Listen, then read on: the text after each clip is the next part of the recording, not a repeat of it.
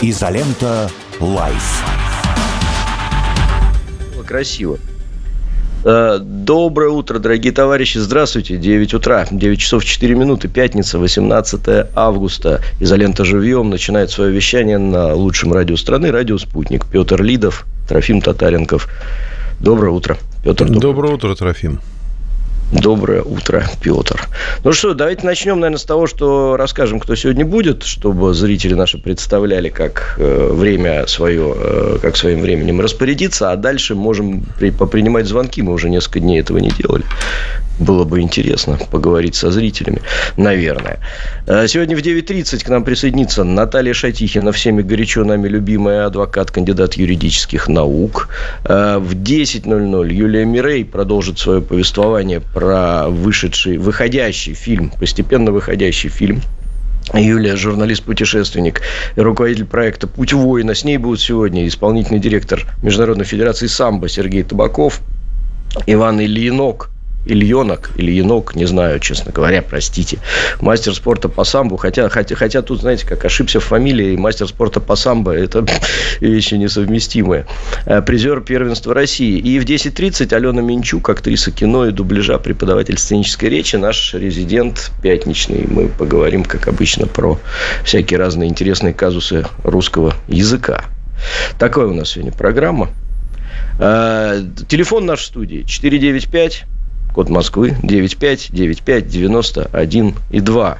Рассказывайте, что на этой неделе вас взволновало, что вас заинтересовало, какие, может быть, есть вопросы и комментарии. Петр, а тебя что взволновало на этой неделе? Ну, так что Было прям... ли такое? Можно не, ли не сказал бы я, что меня что-то прям сильно взволновало, хотя некоторые темы есть. Вот, кстати, у меня будет вопрос э, к зрителям нашего э, изоленты плюс, но это ладно, это попозже, наверное, лучше в перерыве сделать. Знаешь, вот тут есть интересный вопрос. Лена задает его. Доброе утро. Вопрос Петру и Трофиму. Как вам последнее интервью Лукашенко? Киевский режим никогда не будет столь агрессивным к России, как раньше. Что цели спецоперации на украинской территории уже достигнуты.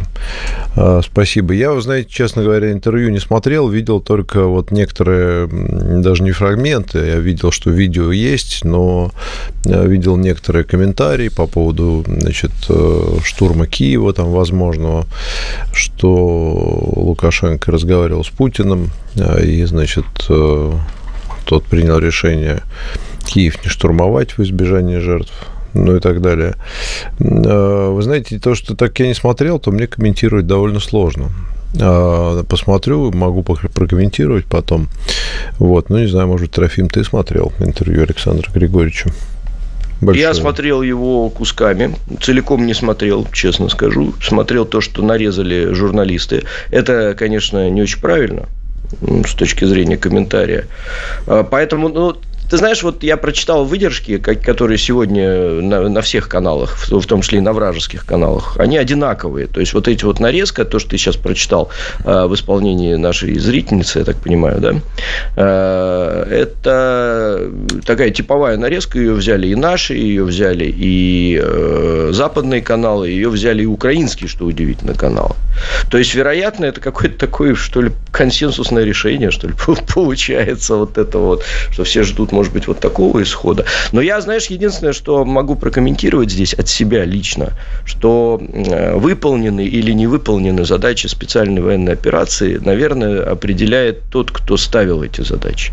Задачи ставил явно не Александр Григорьевич, и мы это знаем, потому что мы это видели в прямом эфире все вместе. Э, вот, задачи ставил Владимир Владимирович. Поэтому, когда Владимир Владимирович скажет, что задачи специальной военной операции выполнены, мне кажется, тогда это будет справедливое утверждение. А с точки зрения высказывания Александра Григорьевича, при всем моем глубоком уважении, это всего лишь суждение, да, то есть это мнение его. Вот единственное, что я могу по этому вопросу сказать.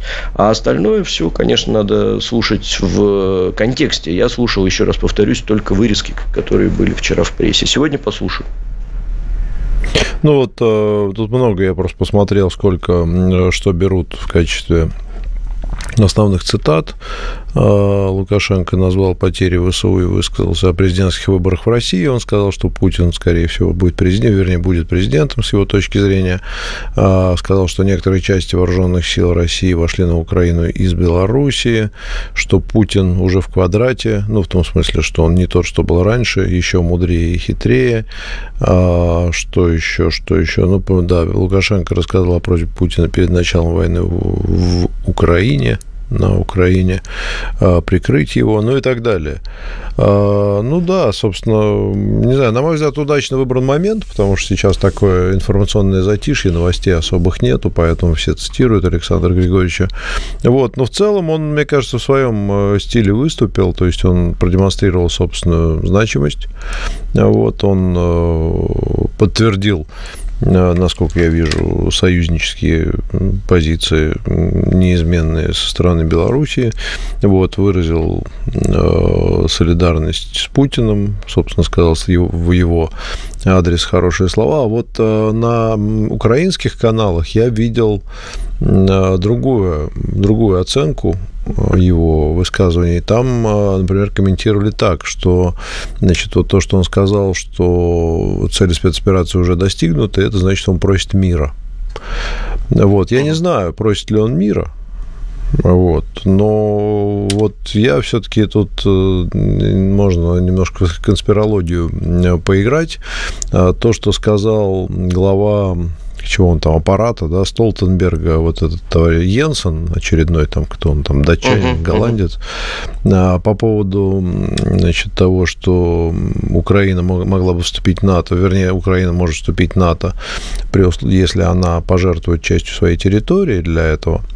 Вот. И ответ, как бы такой завуалированный Лукашенко, что цели спецоперации уже достигнуты, а, вполне возможно, что вот, и опять же, тут не моя точка зрения, но просто на поразмышлять, вполне возможно, что это обмен некими сигналами. И что, собственно, целью интервью вот этого, может быть, было, может быть, я не знаю, может быть, был, было, так сказать, э, э, послать ответный сигнал кому-то там, вот, Западу, что, в принципе, можно начинать разговаривать.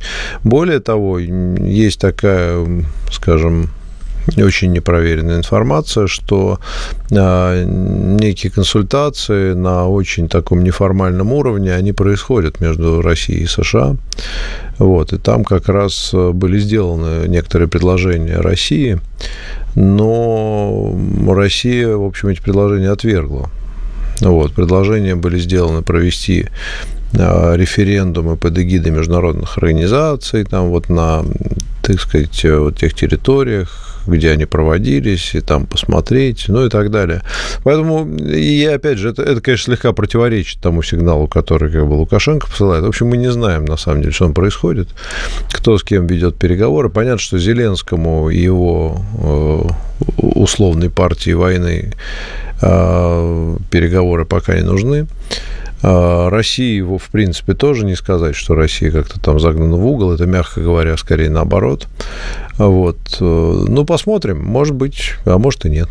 Может быть, какие-то сигналы здесь можно увидеть. А что касается вот этого Йенсона, то интересно, он, эм, ну, прошла информация по СМИ, многие журналисты ее озвучили, что он, значит, взял свои слова в зад, вот, включил угу. заднюю скорость и, в общем, извинился. Там, на самом деле, не все так, не все так. Он э, сказал, что примерно так, что было некорректно озвучивать эту точку зрения. Вот что-то такое. То есть не то, что она как-то вот не имеет ну, права да, на существование. Не, не очень. Да, ну то есть он, он сказал в том духе, что было неправильно вот это вот, наверное, сейчас озвучивать. Вот, пусть, пусть остается там вот где надо. Поэтому, черт его знает. Ну, вот э, уже мы обсуждали, опять же, сама идея того, что э, Украина может поступиться, значит, какими-то принципами, а именно территориями, и взамен вступить в НАТО, был ответ Дмитрия Анатольевича Медведева на это, который, в принципе, заключается в том, что да без проблем, пожалуйста, Киев отдайте и, и вступайте куда хотите. Вот, я думаю, что если Украина вступит не знаю, там, пятью или четырьмя западными областями в НАТО, не знаю, там, в Лигу наций, а, в любую другую. Кому будет Варшавский лучше, договор да? новый 2.0, вот, то это, пожалуйста. Тут вопрос, насколько велики те территории, которые Россия может, э, на которые Россия может претендовать. И этого мы, конечно, не знаем, потому что никого ни из нас, ни из средств массовой информации, ни из э, многочисленных экспертов, э, аналитиков и значит, высказывателей различных мнений близко, конечно, на пушечный выстрел не подпустят к стратегическому планированию, которое происходит на уровне Генштаба и на уровне Совета Безопасности и, и выше. Вот, это все сверхсекретно, и какие, собственно, планы в этом смысле у России, э, известно, я думаю, что очень небольшому кругу людей. Вот какие есть варианты. Поэтому будем смотреть, будем следить. А что уж там Александр Григорьевич имел, так сказать, в виду э, своими высказываниями, какой из них главное, и где там какие сигналы кому посылались. А вот я бы на это все смотрел, э, ну, вот с точки зрения, да, действительно любопытно. Мы все, конечно, переживаем за нашу судьбу, за судьбу нашей страны, за судьбы людей.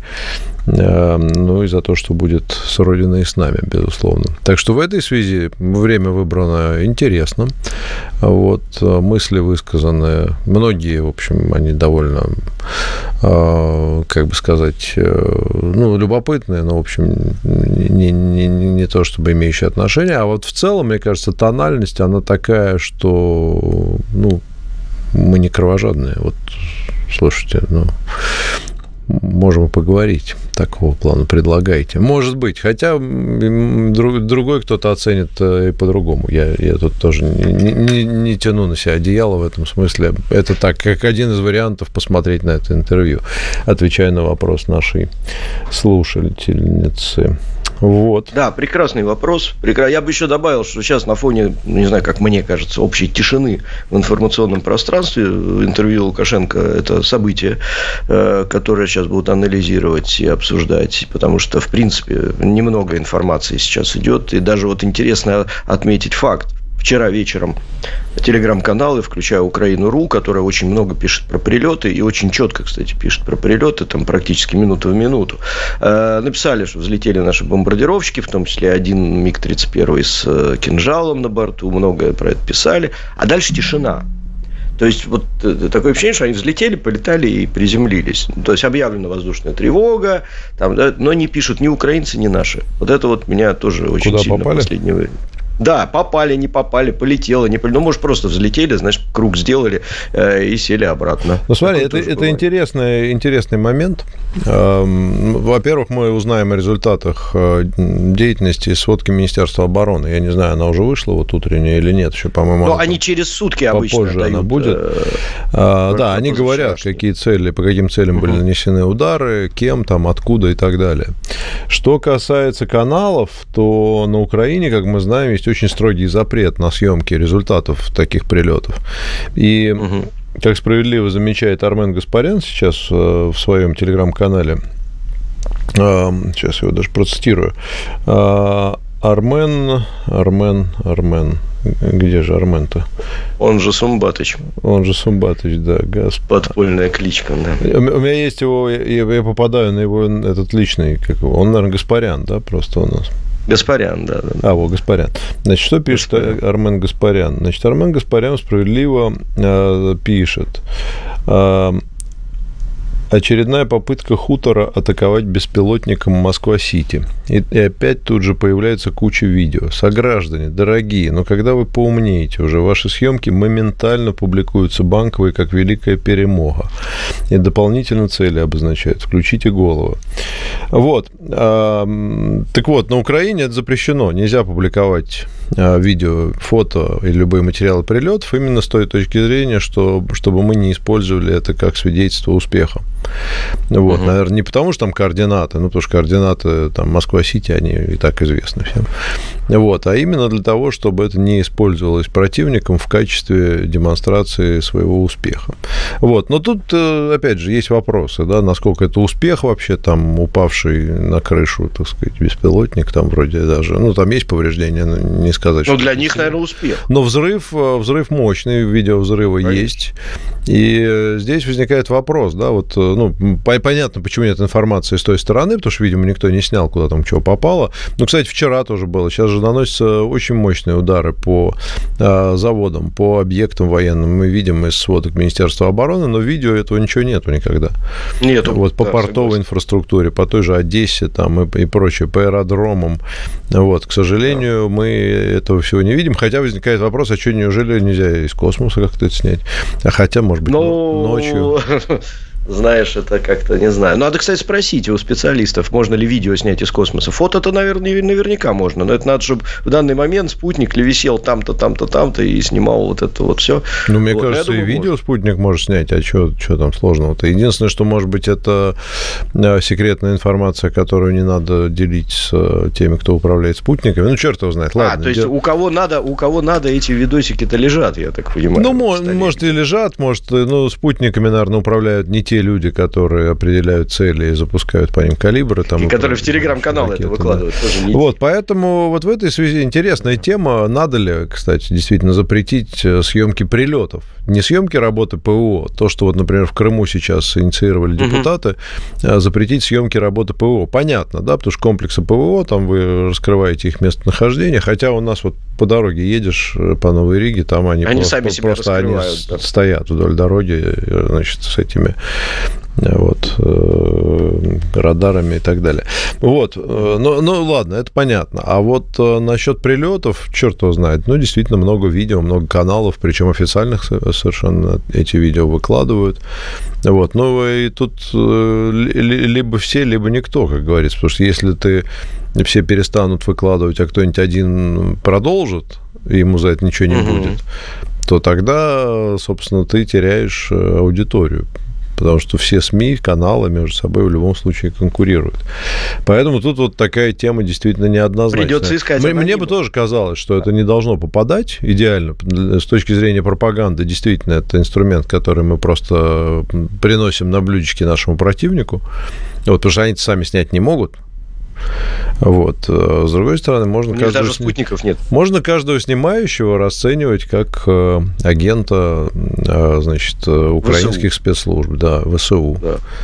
Вот, тогда Запрещенная будет другая Россия, ситуация. Но тут еще вопрос, есть ли у нас э, возможности этих людей всех э, каким-то образом призвать. Вычислить? Ну, вычислить, призвать к ответу. Хотя, с другой стороны, Слушай, там, ну, там вот, же надо вот вычислить, вычислить дво, да. дво, двоих-троих, показательно наказать, и, собственно, все остальные начнут э, резко соображать, что так делать не надо. Вот, что касается средств массовой информации, ну, с ними проще там организационно вот. Ну, интересная тема, не знаю. Вот мнение, в общем, Армена мне близкое, и, и вот с этой точки зрения, конечно, кажется, что не стоит. Вот. Э, хотя, ну, черт его знает.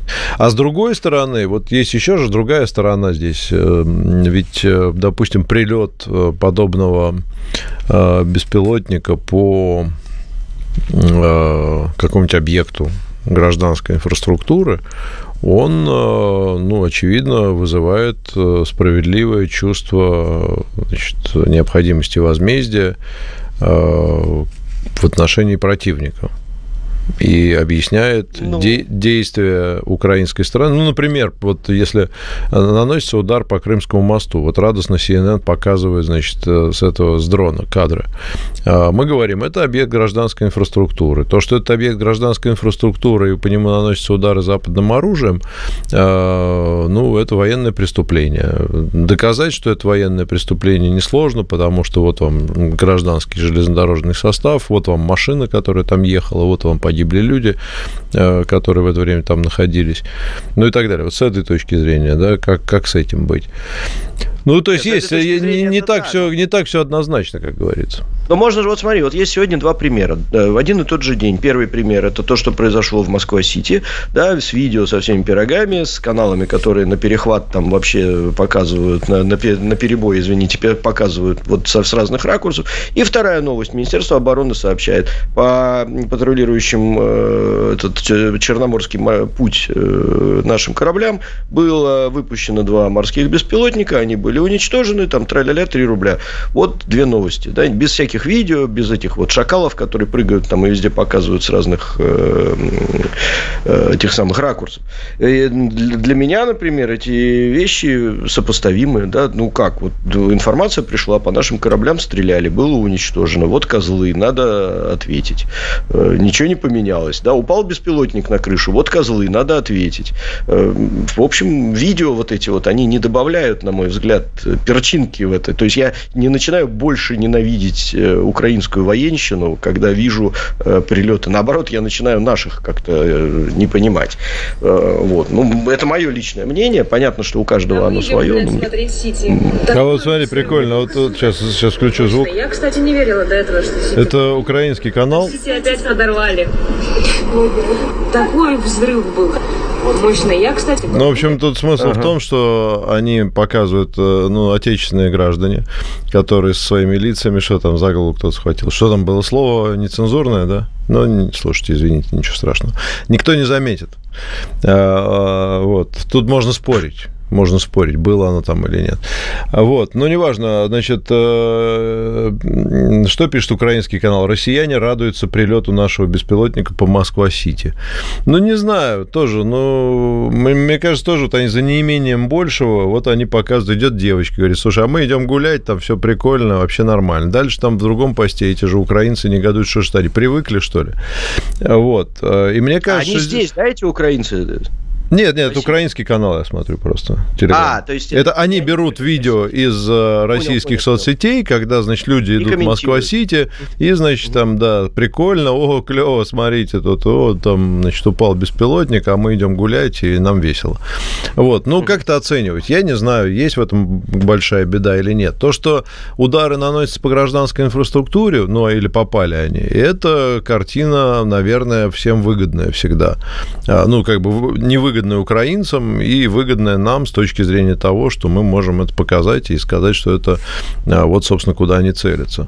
Если они действительно целились по Москве-Сити, ну, скорее всего, так и было, раз что третий раз прилетает подряд. Угу. Вот, поэтому тут опять же, вот, э, ну, наверное, правильно было бы снимать это контролируемо, централизованно уполномоченными средствами массовой информации или, кстати, выдавать видео от имени а, спецслужб или МЧС или еще кого-то, это было, наверное, наверное, вот так вот было бы правильно. И вот это вот э, вы, пожалуйста, А вот гражданам хочется посоветовать, ну не будьте вы идиотами.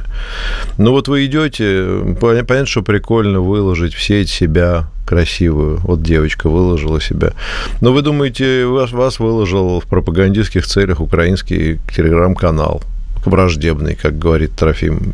Я бы даже пожестче сказал, если бы на меня не смотрел наш режиссер сейчас пристально. Вот. Ну, ты дура, чем думаешь-то? Но сейчас тобой займется, очевидно, ну кто? Конечно, это все отмониторится, выяснит твою личность. Возможно, тебя завтра позовут, и это будет не развод мошенников, когда тебе позвонит капитан ФСБ или лейтенант, скорее всего, младший.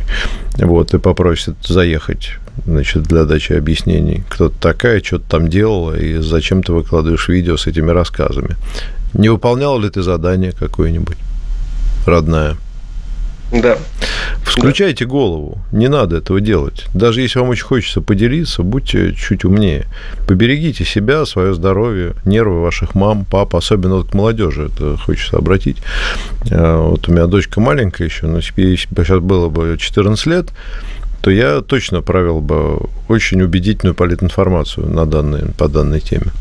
Чего и всем советую сделать. Да. да. Вот так да, вот. И, кстати, такое верно. видео сейчас... не одно. А там они, вот эти украинцы, выкладывают много таких видео, когда россияне типа ржут по поводу этого всего. Новости у нас на вот радио так. «Спутник». Сейчас вернемся с Натальей Шатихиной. И продолжаем в интернете. Ты знаешь...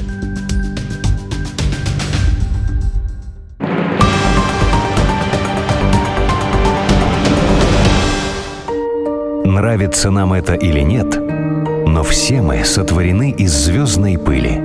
Люди и галактики состоят из одних и тех же элементов. Это доказано астрофизиками. Если сегодня вы можете уверенно назвать свой знак зодиака и не сомневаетесь в существовании созвездий, добро пожаловать в астрологию налегке. Здесь шутят и спорят о земном и небесном профессиональный астролог, кандидат философских наук Константин Дороган и автор зодиакальных диалогов Анна Староминская.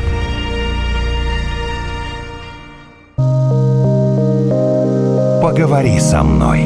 Наташ, так хочется иногда совершить ошибку и наступить на те же грабли. Жень, конечно, каждая ситуация, она индивидуальна. Но то, с чем вы сталкиваетесь сейчас, уже и до вас, и до нас, и до всех нас вместе переживали очень многие. Кто-то борется с последствиями стрессов, разлук, несчастья и до сих пор все борется, бедный борется. Да, скорее всего, вы можете обойтись без профессиональной помощи психолога, но после откровенного разговора вам в любом случае станет легче. Просто легче дышать хотя бы. Беседа о том, что вы не расскажете близким и друзьям, но о чем нельзя или ну просто сложно молчать. В подкасте «Поговори со мной» каждую среду в 16.30 на радио «Спутник».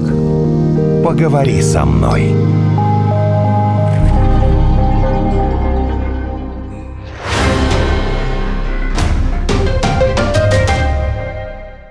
Телефон рекламной службы «Радио Спутник». Плюс семь четыре девять пять девятьсот пятьдесят шесть ноль шесть пять. Радио «Спутник». Новости. В студии Евгений Дубов. Здравствуйте. Сергей Собянин заявил, что серьезных разрушений после уничтожения беспилотника у экспоцентра нет. Особых повреждений нет, отметил мэр Москвы. По его словам, на месте работают экстренные службы. Ранним утром в пятницу силы ПВО сбили ударный дрон при попытке пролета над городом. По предварительным данным, никто не пострадал. Прокуратура утвердила обвинение по еще трем убийствам ангарского маньяка. Речь идет о ранее неизвестных жертвах. По версии следствия, 50-летний Михаил Попков совершил эти преступления в период с 1997 по 2003 год.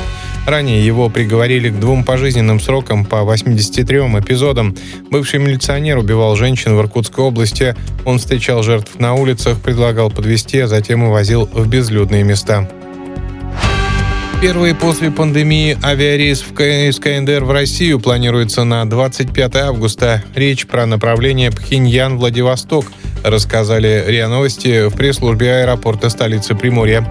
Как отмечается, всего авиакомпания Air Koryo выполнит два перелета. Пока неизвестно, планируются ли обратные рейсы в Северную Корею. Авиасообщение между КНДР и Россией было прекращено из-за пандемии коронавируса. Чехии отменили концерт Анны Нетребко. Выступление певицы должно было состояться в октябре в Общественном доме Праги. Организаторы объяснили решение негативным отношением со стороны пражских политических кругов и эмоционально напряженной атмосферой. Продюсеры пообещали вернуть деньги за билеты. В марте прошлого года Нью-Йоркская Метрополитен-опера заявила, что Нетребко не будет участвовать в постановках из-за того, что не выполнила требования отказаться от публичной поддержки Владимира Путина на фоне событий на Украине. По этой же причине, причине с певицей разорвала отношения Баварская государственная опера также летом 22 года были перенесены или отменены концерты Анны Нетребко в Штутгарте и во Франкфурте. Почта России выпустила марку, посвященную экс-главе МЧС Евгению Зиничеву. Она вышла в обращение в рамках серии «Герои Российской Федерации». Об этом сообщили в пресс-службе министерства. Как отмечается, на марке изображен портрет Зиничева на фоне плато Путарана и медаль «Золотая звезда». Ней также выпущены конверты первого дня и штемпели специального гашения. Евгений Зиничев погиб в 2021 на учениях в Норильске, пытаясь спасти другого человека. Он награжден посмертно званием Героя России. Это все на данную минуту. Разберемся вместе во всем, что происходит на радио «Спутник». Следующий выпуск новостей через полчаса.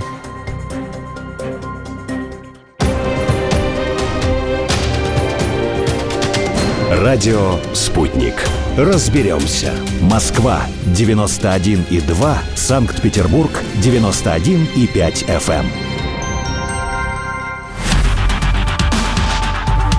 Изолента Live. Здравствуйте, друзья. Добрый день, доброе утро, доброй ночи, если у кого-то ночь сейчас. Может быть, у кого-то ночь на душе, но мы вам сейчас развеем эти черные-черные тучи. А, дело в том, что с нами не только Трофим Татаренков, король петербургских каналов и, и переулков. Король петербургских каналов звучит двусмысленно. Я просто не знал петербургских чего сказать, он король еще. Вот, ну и Наталья Шатихина, адвокат адвокат, э, тоже жительница славного города на Неве. Говорили мы о книгах, и вот э, я, кстати, по совету Натальи тоже стал прослушивать книгу. Как его зовут? Виктор Франк? Виктор Франкл, да. Да. Самый изданный автор, по-моему, в мире он считается. Вот этой книги. Ты знаешь, вот со мной случилось вот что. То ли я дурак, то ли я, может, наоборот, сильно умный. Э, я, я прослушал где-то, наверное, треть этой книги. И как бы я понимал, о чем она, а книга о том, собственно, как, э, э, что происходит, наверное, с личностью, да, вот, скорее всего, так, человека, который находится в концлагере, видит смерть, как он переживает вот это вот ежедневное испытание возможной смертью, там, всякими лишениями, голодом. Расчеловечением, да, когда его... Да. да. Угу. И, и, и смысл в том, что, ну, как я понял этой книги, хотя и не дослушал, как в этой ситуации можно остаться, собственно, человеком. И там, да? конечно, страшные примеры того, как люди меняются, как они за там, то, то, чтобы, не знаю, поменять место в очереди, готовы, там, так сказать, жертвовать другие. Ну, много всего. Но я, я прослушал треть с небольшим, и как бы я вот... Со мной часто это происходит. Я, как мне показалось, я понял, про что это, понял, ага, все, я, я врубился, в чем смысл, дальше слушать смысла нет. Вот со мной это происходит, это плохо или хорошо, Наташа, как считаешь? Слушай, я, просто, знаешь... я просто плохой читатель книг, это я сразу говорю. Я плохо, я, мне трудно дается. Мне кажется, слишком много, много слов очень. Понятно же все. Зависит от того, что ты в этой книге хочешь найти, мне кажется. Если ты хочешь понять смысл и основную идею, то, наверное, достаточно. То есть Виктор Франкл, надо сказать, он же э, в чем как бы его история? Он был на момент, когда его отправили в, в лагерь, он был э, уже состоявшимся э, крупным психиатром, да, он работал в психиатрической клинике, и после этого написал огромное количество книг, он основатель логотерапии, крупнейшего направления э, в психологии. Он очень много чего рассказывает дальше. Если ты хочешь понять дальше там какие-то психологические вещи, потому что он разбирает, как меняется и сам человек, и кто такие надзиратели, как они себя живут угу. и почему они так себя ведут в определенной ситуации. Если ты, конечно, хочешь вот это почитать, угу. то и понять, то ты, конечно, будешь читать там до конца, потому что там не сюжетная линия, не как его освободили, да, это не мемуары. Вот я-то начала с Эдит Эгер, и тебе прям настоятельно, она тоже психолог, они встретились, настоятельно советую с нее начать, ну, то есть ее почитать. А у нее история, с одной стороны, более биографичная, но она попала в Аушвиц с сестрой, потеряла родителей в 16 лет да, будучи юной девушкой совсем. Потом вышла, потом очень долго она описывает свой опыт иммигрантский, как они бежали из Венгрии уже советской, да, на тот момент, потому что, ну, начались гонения, да, и на тех они, за состоятельной, состоятельной семьи э, был муж, значит, как они бежали, как они были иммигрантами, как работали с нуля, и она, вот это рассказы психологом, она стала только в 50 лет. И вот этот опыт, и как она простила нацистов потом, простила не в смысле того, что э, она простила им то, что они сделали, сделали, да, она про это как раз и пишет. И это очень интересный опыт психолога. Они потом, кстати, кстати сказать, с Франклом встретились случайно и подружились. И как этот страх всю жизнь у нее был с ней. И когда она случайно, там у нее уже были дети, слышала там звук сирен, да, как она падала на землю, она занималась потом травмами комбатантов. Э, это, ну, то есть вот скорее по ПТСД, ну, посттравматическим расстройством, mm-hmm. да, скорее занималась. И как она потом работала с разными людьми, и она про это пишет. У нее вот есть две прекрасные книги «Выбор и дар», и я прямо все... Она до сих пор жива, да, ей э, уже к 100 годам, сестра у нее, mm-hmm. вот, которая с ней была в концлагере, пережила столетие, да, свое. Так что вот очень интересно почитать и посмотреть, как она рассказывает, сколько в людях жизни и доброты. И самая, наверное, у Франкла такая щемящая сцена, вот когда он описывает, это невозможно постичь, пока ты не почитаешь вот этот быт, да, нам всем кажется, что это какие-то вот истории, он про это, собственно, и пишет, что это там что-то такое. И когда люди, которые умирали от голода или не знали там какие-то из бытовых историй, как кто-то его потащил за руку в бараке, в Тифозном, причем он был в лагере в Тифозном. И как он э, сказал, пойдем, пойдем, пойдем, пойдем, надо вот их умирающих, они перешагнуть не могли, да, через двери, надо пойти посмотреть, какой закат. И вот они стояли и смотрели, какой будет закат. И кто умирал, а кто выживал в лагере. И мы же все живем как бы... Вот э, Эдит э, Эгер, она танцевала перед Менгеле. Она пишет, внутри каждого из нас, во-первых, живет нацист. Это нельзя в себе отрицать. То есть это нужно себе нащупать, когда ты э, общаешься да, с людьми. И вспомни, что в тебе тоже это есть. Не нацист, нацист как носитель идеологии, а ты нетерпим к чему-то все равно. И ты все равно к чему-то агрессивен. И это нужно в себе в свое время в эту минуту поймать, да, очень. А второе, что она как она говорит, что внутри каждого, то есть этот тюремщик, он внутри нас, да, вот ей мать перед газовой камерой сказала, никто не волен, не способен контролировать то, что у тебя в голове, то есть все вокруг у тебя могут отнять, да, а все, что да. у тебя в голове, тебя никто не Это может верно. контролировать.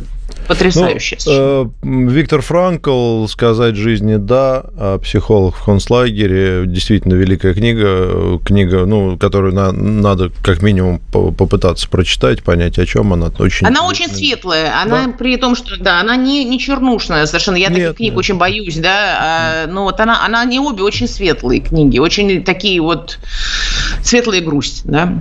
А вторая книга «Выбор» называется, Эдит Эггер. Угу. Хорошо, ну давай, может быть, чуть-чуть про юриспруденцию. А, давай. Есть несколько тем, ну, собственно, есть те, которые на поверхности у нас, но я бы начал с вопроса нашего слушателя в изоленте плюс Майкл задает вопрос. А, не знаю уж, Майкл, ну, пишет по-русски. Вопрос Натальи. В США существует практика блокировки всех счетов подозреваемого, а также его родных при необходимости. И его родных при необходимости. Как у нас обстоят дела с этим? Возбудили против условного условного Невзорова. Я не знаю, так он условный надо говорить, что он иноагент. Условный же Невзоров. Условный ну, условный, иноагент. условный, условный услов, иноагент. условного, да. Да, Некого. условного Невзорова, условного иноагента. А, уголовное дело. Все счета, где стоит его фамилия, замораживаются. Приезжай в суд, объясняйся. Не справился с объяснениями, конфискация. Проясните, пожалуйста, Наталья. Слушайте, давайте разделим э, историю в данном случае. У нас точно так же существует такая мера процессуальная, как э, арест счетов. Он делается, арест налагается на имущество лица для выплаты штрафов и э, обеспечения гражданского иска, если есть.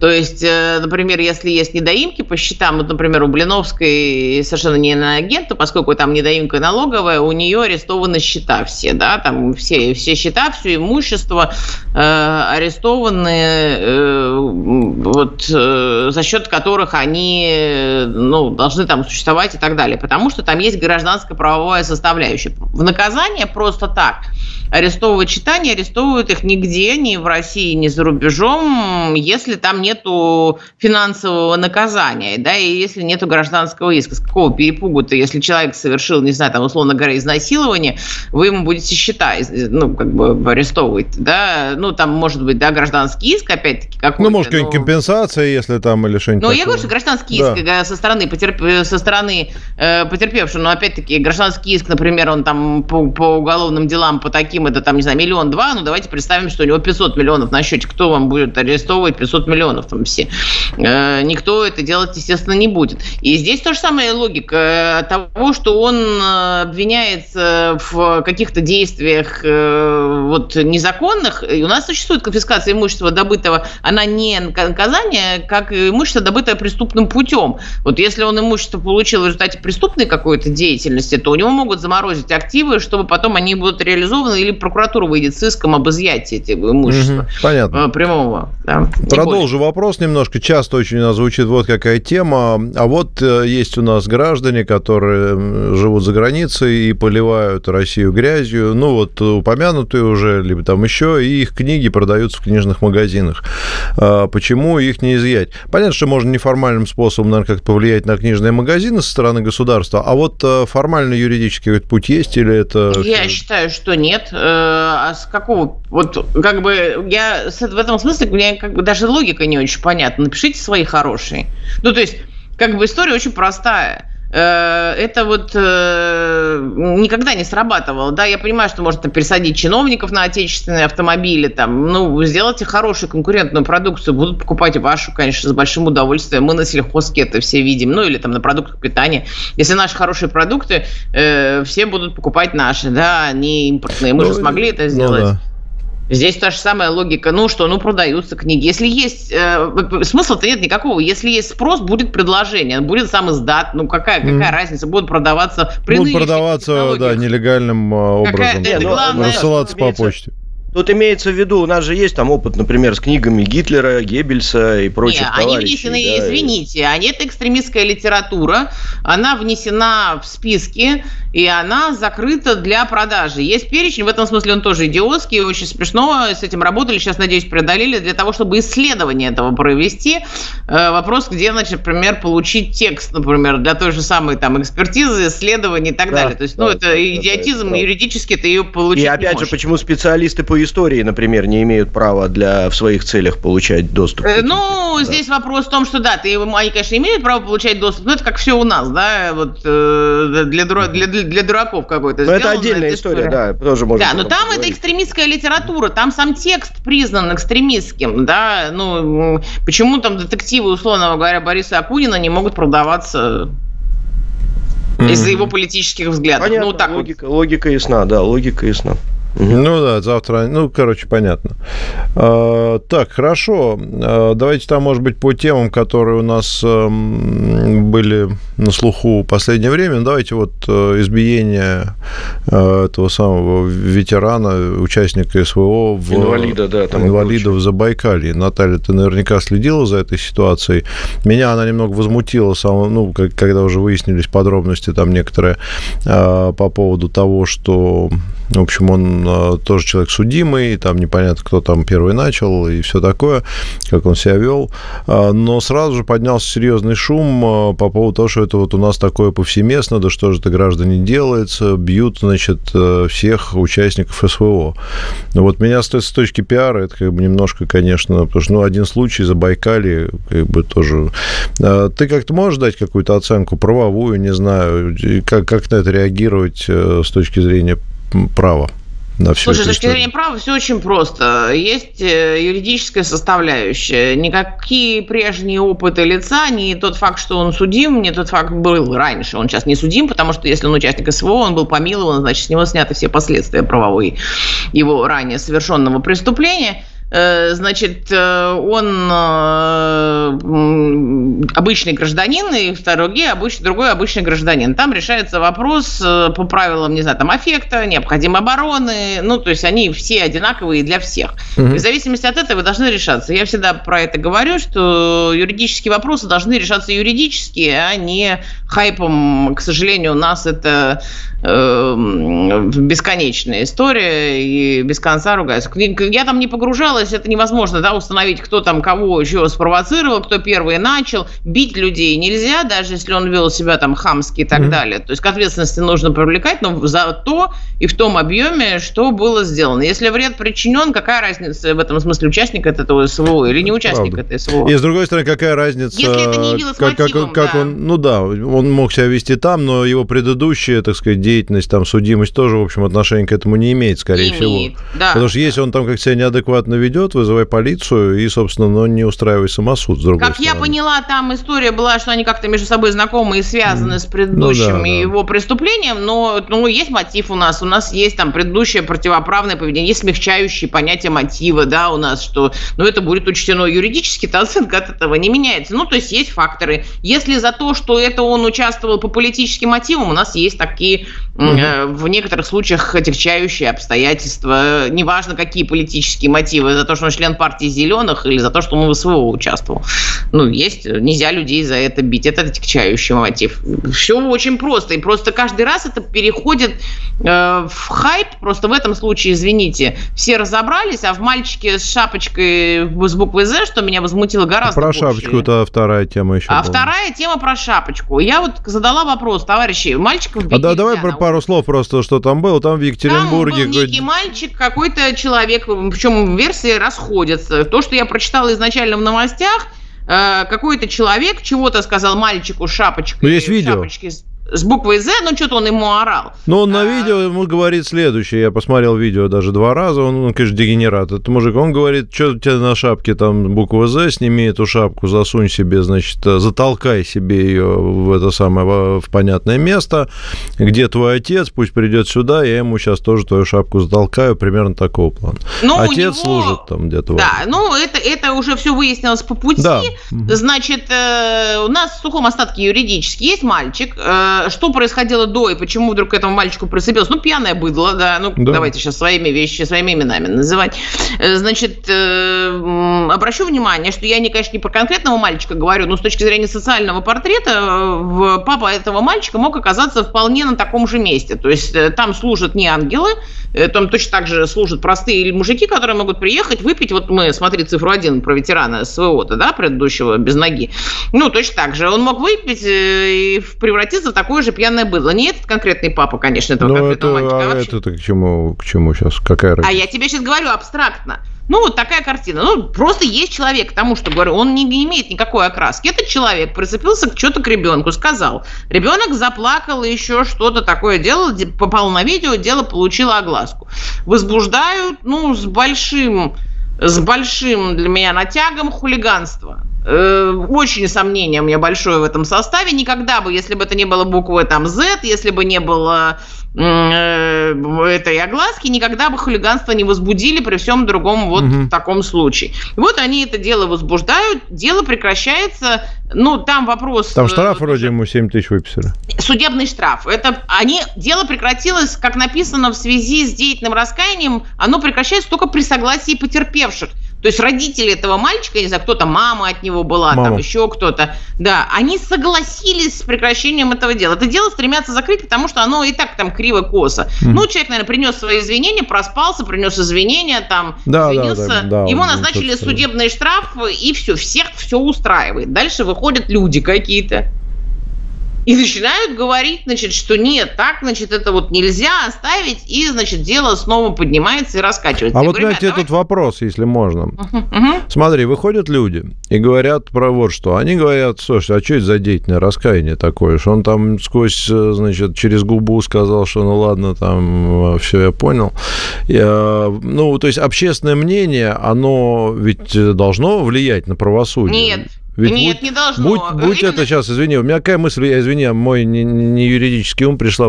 Вот будь мы в ситуации, если бы судья был э, фигурой избранной, например, то он был бы вынужден обратить внимание на общественное мнение, на запрос там ветеранских организаций и так далее и тому подобное. И он бы сказал, слышь, братан, ты, конечно, молодец, но ты понимаешь, мы в какой ситуации находимся у парня, значит, поэтому давай-ка ты, значит, помимо вот этого штрафа еще там помой военкомат. И это, Это и это так. будет всем справедливо тогда. Это совершенно не так, то, что ты говоришь, потому что в данном случае, еще раз говорю, э, дело прекращается при согласии потерпевшего. И ни в одной стране, где судья избран, а это только для стран общего права, характерно. Во-первых, существуют гарантии, судьи нигде не избираются и не зависят от общественного мнения э, никак. Это гарантия, базовая гарантия независимости судей, которая предусмотрена на, на- наравне с правом на жизнь. То есть в обществе, в котором на судью можно этим повлиять, это общество не может считаться правовым, и таких стран нет у нас практически, тех, ну, из цивилизованных, развитых стран. Это не так. Во-вторых, в данном случае, даже если перед ним была бы такая картина, засилить э, вот эту сделку, которую, как бы, ну, давайте так это условно назовем, да, которая произошла между потерпевшим, вмешиваться не может вообще никто. Давайте ситуацию раскатаю. Давай представь себе, что этого мальчика папа сидит. Он гораздо менее защищен социально, он еще и денег не получает никаких. Здесь хотя бы от папы деньги ему достаются. Гораздо менее защищенный мальчик. Вот как, точно так же ни в чем не виноватый, у которого папа просто сидит в тюрьме. Мгм. Вот он за что-то сидит в тюрьме. Вы за него также бы вписались, да, если бы у него папа и бегали бы, и орали бы? Да никогда в жизни. Ну, Если бы на шапке не было буквы Z, например. Да, на шапке могла быть буква Z, мог, быть американский флаг, э, потому что у него... А вот, кстати, интересно, а вот если бы на шапке был американский флаг? Я про это и говорю. А это потому что этот мальчик носить нечего, и они там побираются и... Да неважно досталось, почему, какая разница, я говорю, нравится что ему вот- американский вот, флаг. Вот, вот себе, да, да, не надо, вот понравится, не надо. Вот мальчик, папа сидит таких навалом. А Он, кстати, потом оттуда и в СВО может попасть, да, к вопросу, да. Вот у него папа не сидит, может. у него Э, нет, может сейчас. Сейчас пытаются это создать условия. Не суть. Вот такая ситуация. Мальчик-то такой же точно. Мало того, он, говорит, с точки зрения общества еще в худшей ситуации. Угу. У него одна мама там пашет. Э, мало того, если бы этот мальчик э, этого завтра где-нибудь он упал бы в какой-нибудь котлован, против мамы бы еще возбудили дело, почему мальчик один гуляет. Да, вот как бы ровно так же, на таких условиях же точно так же. Причем заставление в опасности. Как у нас каждое второе дело и каждый раз в новостях. Я говорю, ребята, вы как бы ситуацию-то выравнивать собираетесь или нет? Я говорю, завтра, ну, точно так же участники СВО эти вернутся обратно. Кто-то из них напьется, кто-то подерется. Это же люди, не ангелы же никакие, да. Ну, такие ситуации тоже будут. И сколько еще из них скажет так же, что я за это кровь проливал, а ты ходишь с этим, понтуешься как дурак, да, здесь. Ну, что mm-hmm. такое не может быть? Может быть. Резюмируя, а, Резюмируя, не надо встревать в правосудие и делать э, пиар-компании, тем более, еще раз говорю, здесь устроило ну, все потерпевших. Слушай, ну не надо, это же такой призыв как бы риторический, понятно, что это будет. Так нет, они могут, пиар-компании ты можешь развивать какие угодно. Но это не компания, это искреннее возмущение, я бы не назвал это компанией. Это, это, это, хайп, которым люди... Ну, это хайп, но он, нас... он э, хайп со знаком плюс, это искренний хайп, это не то, что кто-то вот сказал, а вот смотрите этот чай. Нет, ну... это действительно люди возмущены, как же так, я вот такая ситуация. Я тебе эту ситуацию я понял. Ну там как угодно, да. Хорошо. Ты можно... понимаешь, что две новости, Петя, извини, вот две новости. Угу. Мальчик э, опозорил э, шапку с надписью Z, потому что он там обзывался, обзывал взрослого мужчину. Запусти, и у тебя какой мерзавец мальчик будет через 4 э, часа по всем сетям. Хорошо. Вот и все. Уточняющий вопрос хороший задает э, э, Лена по поводу вот этих вот книг э, иноагентов и прочих граждан. А если этот человек на вырученные деньги, значит, донатит, вернее, вырученные от доходов за книги деньги передает там, я не знаю, на ВСУ, это меняет Деньги дело? становятся его деньгами, когда они поступают к нему в собственность. За то, что он донатит ВСУ, вы можете его привлекать ответственность за деньги от книг, за деньги от занятия проституцией, за деньги mm-hmm. от э, чего угодно. Это никак не связано с продажей книг. Ну, то есть, да, то есть в этом случае чисто юридический механизм, если я на вырученные от продажи деньги книг там занимаюсь незаконной деятельностью, то меня не лишат возможности честного заработка в любом продавать, случае. Продавать, да, продавать честно книги. Вопрос того, что ты на что То есть будут тратишь. судить за другое, да? Ну да, да ну то есть, конечно. например, я получаю зарплату на работе, а на эту зарплату я там, не знаю, покупаю наркотики, да? То есть меня не лишат дохода. Работодатель на... не виноват. Да, да. Работодатель... работодатель... Нет, это не вопрос не работодателя, и у тебя зарплаты-то в данном случае никто не будет отбирать, да? да. И, э, ну, мало ли что, ты оружие наркотики делаешь. будут отбирать. А Нет, это деньги, понятно. Которые ты потратил на наркотики, к вопросу. Если вас возьмут, и деньги изымут с доход государства, и угу. наркотики изымут с доход государства. Ну, то есть юридического механизма, строго говоря, прекратить продажи книг тех, кто нам не нравится, или запретить прослушивание музыки тех, кто, значит, или и так далее, нет. И это нет, не... и не должно быть. Угу. Плохо, если он есть. Вот так я бы сказал. Угу. А вот извини, успею еще последнее. А если условный, условный Яндекс Музыка убирает наоборот, там вот говорит, а вот мы хотим убрать тех, кто восхваляет Украину и э, хает Путина. Имеют ну, право? они имеют возможность обратиться с иском, почему им создаются дискриминационные как бы истории. Ну, То есть только через иск. Ну, вас, Сами, может, вас возмущают, э, ФАС могут написать. Вас же да, возмущает, ФАС. что в Прибалтике кому-то закрывают э, доступ там, к, там да, из-за того, что они там поддерживают что-то. Что мы в этой ситуации как бы чем-то будем отличаться от них?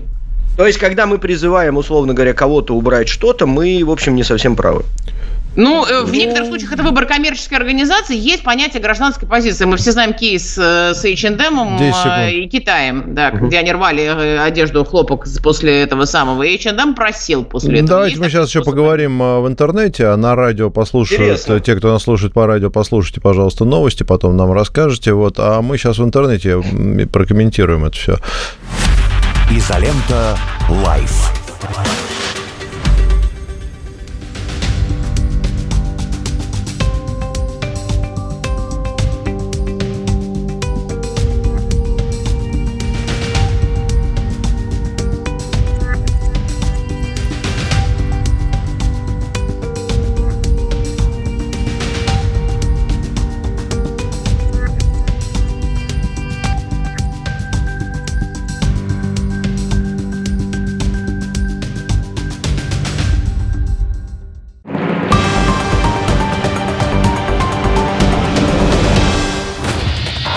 Пропустил программу? Не беда. Весь эфир и не только. На радиоспутник.ру Привет, я Армен Гаспарян. Встречаемся теперь на радио «Спутник». Будем говорить о политике, ближней и дальней, разбираться в истории событий, искать объяснение того, что происходит вокруг. Слушайте радио «Спутник». До встречи. День в истории. 18 августа 1984 года в Москве состоялось открытие международных соревнований «Дружба-84», в которых участвовали спортсмены стран соцлагеря, бойкотировавших Олимпиаду в Лос-Анджелесе. Советское руководство приняло решение не участвовать в этих играх из-за отказа властей США предоставить СССР и другим соцстранам гарантии безопасности и принять в порту Лос-Анджелеса теплоход «Грузия», который планировалось использовать как олимпийскую плавучую базу. Первое место в медальном зачете на соревнованиях «Дружба-84» заняла команда СССР. Второе — ГДР. Третье — Болгария. Зная прошлое, проще понять, что происходит сегодня. Слушайте «Радио Спутник».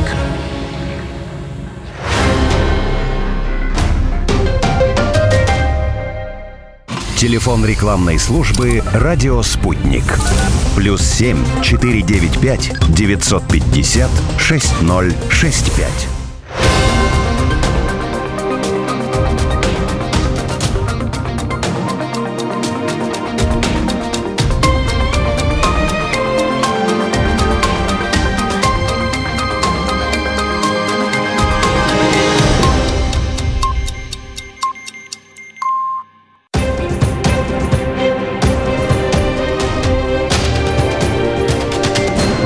Радио «Спутник». Разберемся.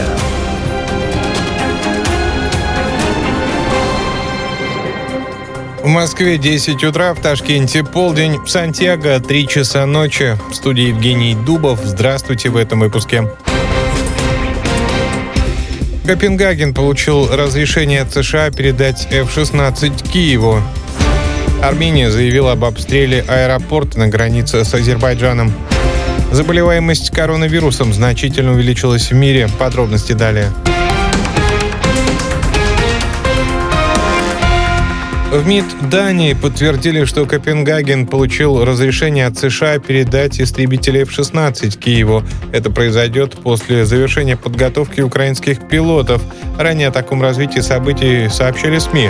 По их данным, также американские истребители Украине передадут Нидерланды. В Белом доме заявляли, что изучают такую возможность с партнерами. Кроме того, отмечалось, что США рассчитывает на начало обучения украинских пилотов в ближайшее время. В Ереване объявили о стрельбе по аэропорту Сюник в Капане со стороны неизвестного из Азербайджана. Инцидент произошел сегодня утром. Было повреждено окно и крыша авиагавани. Служба нацбезопасности Армении призвала провести расследование и принять меры. Ранее Баку обвиняли в стрельбе по наблюдателям ЕС и их автомобилю. В апреле 23 года был совершен пробный полет из Еревана в реконструированный аэропорт Сюник в городе Капан на границе с Азербайджаном. Его реконструировали в соответствии с международными стандартами. В правительстве Армении сообщали, что на 19 августа по случаю Дня Капана запланирован представительский рейс, а со следующей недели стартуют регулярные. Заболеваемость ковидом значительно увеличилась в мире. За последние четыре недели число инфицированных выросло на 63%, заявили во Всемирной организации здравоохранения. Там отметили, что при этом снизилась смертность. Всего за месяц заразились более миллиона четырехсот тысяч человек, а скончались 2300 пациентов. Во Всемирной организации здравоохранения подчеркнули, что ковид остается крупной угрозой, несмотря на завершение режима ЧС. Участники продолжающейся в столице Ганы встречи начальников генштабов экономического сообщества стран Западной Африки обсудят возможную дату военного вторжения в Нигер. По словам высокопоставленного представителя, КАВАС все готово к началу интервенции. Ранее сообщалось о возможном дипломатическом урегулировании конфликта. Власти эстонской Нарвы отказались переименовывать улицы, названные в честь бойцов Красной Армии, погибших при освобождении города от фашистов. Однако это сделает правительство страны, сообщил портал государственного телерадиовещания республики. Отмечается, что улицы должны получить новые имена с 1 сентября. Весной в эстонское законодательство внесли поправки, согласно которым власти могут менять название улиц без согласия самоуправления, если по оценке Совета по топонимам они не сочетаются с историей и культурой Эстонии.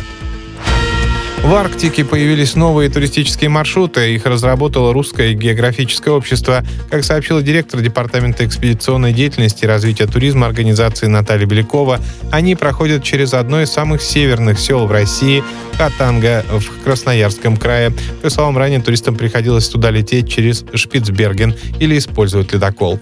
Это все на данную минуту. Не пропустите ничего важного. Разберемся во всем на радио «Спутник».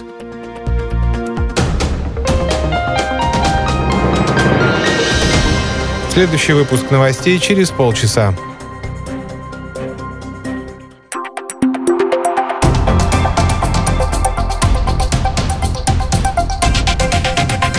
Вы слушаете «Радио Спутник». Изолента «Live». Доброе утро, дорогие товарищи. 10.04. Изолента живьем на лучшем радио страны «Радио Спутник». Мы с Петром Алексеевичем э, Лидовым ведем программу. У нас сегодня небывалое количество э, гостей э, в одном кадре. Ну, в кадре для тех, кто нас смотрит в социальных сетях. Вы нас можете смотреть в социальных сетях, во всех российских. Э, Юлия Мирей, уже теперь традиционно у нас э, в гостях журналист-путешественник, руководитель проекта «Путь воина». И у нее даже не у нас, а у нее в гостях Сергей Табаков, исполнительный директор Международной Федерации самбо, профессор, заслуженный тренер РСФСР, и Иван Ильинок, мастер спорта по самбо России, призер первенства России. Так, Ивана мы пока... Э, так, э, э, здравствуйте. Да, здравствуйте. Да, можно я короткое объявление быстро сделаю, потому что много очень вопросов от слушателей нам прилетает с просьбой назвать mm-hmm. те книги, о которых мы говорили вот в начале. Это Виктор Франкл «Сказать жизни да. Психолог в концлагере» и Эдит Ева Эгер. Книга «Выбор». А, обе книги, названия в нашем телеграм-канале «Изолента Лайв». Заходите, я прямо скриншоты повесил. Все, больше не мешаю. Юлия, вам слово. Здравствуйте. А, здравствуйте еще раз. Вижу Ивана. Рада вас приветствовать. А, ну что же, мы сегодня обсуждаем нашу очередную премьеру. Это фильм «Асамба», из серии «Путь воина». Это был наш пилотный фильм, самый первый. В него вложено много любви. Вот, надеюсь, он вам понравится. И, ну, конечно же, наверное, редко встретишь человека, который, в отличие от кареш и прочих видов национальных единоборств, о которых мы говорили и будем говорить, не знает самбо. Здесь уже, пожалуй, можно говорить о национальном достоянии. И а, как бы не было оно популярно, я узнаю, что многие, а, ну, на самом деле не знают, как оно произошло, откуда оно произошло, что лежит в его основе. И здесь у нас был, пожалуй, самый сильный научный руководитель. Это профессор МГУ а, Алексей Михайлович Горбылев, который а, тщательно изучил эту тему. И, а, наверное, многие люди смотрели советский фильм про самбо, как Харлампиев собирал вот национальные виды единоборств. Это красивая легенда, и в нашем фильме настоящий историк эти мифы скорее развеивает. Вот, может быть, мы сегодня немножко затронем, как это получилось, но в целом настоящая история самбо смотрите в фильме. Вот. Ну и, конечно, вот хочу поприветствовать гостей. Иван уже здесь. Эм, Иван – создатель эм, спортивного клуба «Мир самбо», его руководитель и главный тренер. А, вот. И тот человек, который как раз э, показывал, что это вообще за единоборство такое, и у нас в фильме есть э, традиционные вопросы. Пожалуй, вот э, с нашими гостями хотелось бы с этого начать говорить. А, все люди, которые приводят, пожалуй, своих детей э, на секцию единоборств и, в принципе, на спорт, они хотят, кроме физической подготовки детей, ну, дать им какое-то воспитание. Если говорить о единоборствах, то, наверное, заложить какие-то мужские качества характера. Вот, и сразу тогда хочу спросить Ивана, вот как вы считаете, Иван, какие качества характера самбо развивает э, в людях, которые к вам приходят, в ребятах? Да, всем здравствуйте. Yes. А, да, самбо это, начнем с того, что это отечественный вид единоборства, и он а, характеризует а, как бы нашу страну, а, наш менталитет. Поэтому, когда ребята дети приходят э, заниматься, в первую очередь они воспитывают э, характер, э, потому что э, ну, все единоборства воспитывают характер, а э, в частности самбо, э, поэтому на характер больший акцент ставится в нашем виде спорта. А, ну, также и остальные качества, как смелость, выносливость, а, Угу. Тут, если ну, можно, что? я вопрос еще один э, по, этой же, по этому же направлению добавлю. Э, мы привыкли уже к тому, что восточные, да и некоторые западные единоборства, да, они имеют определенную философскую основу, да, и это очень важно. Э, то есть, если это японские единоборства, то под них подкладывается определенная японская философия, медитации какие-то там и так далее. Да, например, просто как пример привожу. А, и это важно. Это важно, потому что ты ассимилируешься в том мире, из которого это единоборство. И ты становишься частью этого мира, э, настраиваешься не только физически, но и психологически. Что у нас с этим? Вот главный вопрос. Что у нас с этим? Самбо – безыдейный вид спорта? Или все же там есть идея какая-то национальная, которая э, приходит э, к детям вместе с единоборством, вместе с тренировками? Нет, конечно, я и почему и начал с того, что самбо, он а, российский отечественный вид спорта, и поэтому он именно и вот эта философия а, нашей страны, ну, как бы мы а, пытаемся детям заложить а, именно тот фундаментал а, нашей страны. Именно в этом они я потом проявляю. То есть а, Вот в самбо есть традиция рукопожатий, которая очень важная. А, может быть, э, э, мне кажется, о ней в том числе можно рассказать. Ну, я считаю, что кроме рукопожатий, да, э, рукопожатие – это приветствие своего оппонента, да, своего противника. И как в других э, восточных единоборствах э, есть там другие поклоны, например, и так далее, проявление уважения к э, своему сопернику, то в самбо это рукопожатие. То есть, когда мы жмем руку сопернику, мы приветствуем его, и только именно на ковре мы проявляем ну, показываем свои э, спортивные навыки. То есть э, в жизни мы стараемся детям объяснить, что э, именно спорт нам нужен, именно самбо, именно спорт нам нужен для того, чтобы защищаться, а не для того, чтобы проявлять какую-то агрессию и нападать. Поэтому здесь как раз и заключается философия, э, наверное, нашего единоборства, чтобы а, мы были дружны, потому что тамбийское сообщество, оно достаточно дружное, и также мы детям это и закладываем. То есть мы пытаемся до них э, донести, что агрессия нам а, ни к чему, и для того, чтобы нам проявить свои какие-то свою силу, свой характер, мы должны это показывать именно на ковре. Ну и хочу еще от себя добавить, что, эм, пожалуй, это касается всех, наверное, видов единоборств.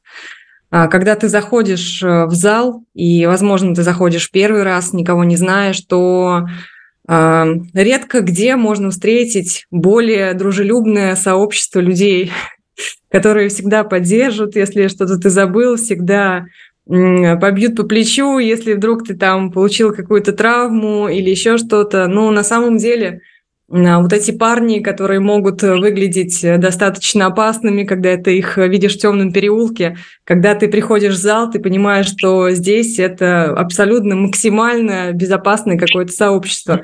Вот, и вы сказали, Трофим, про эм, основу восточных единоборств. Вот если говорить про самбо и окунуться все-таки в историю, то в его основе как раз лежит э, японское единоборство, которое сейчас называется джиу-джитсу или дзюдо.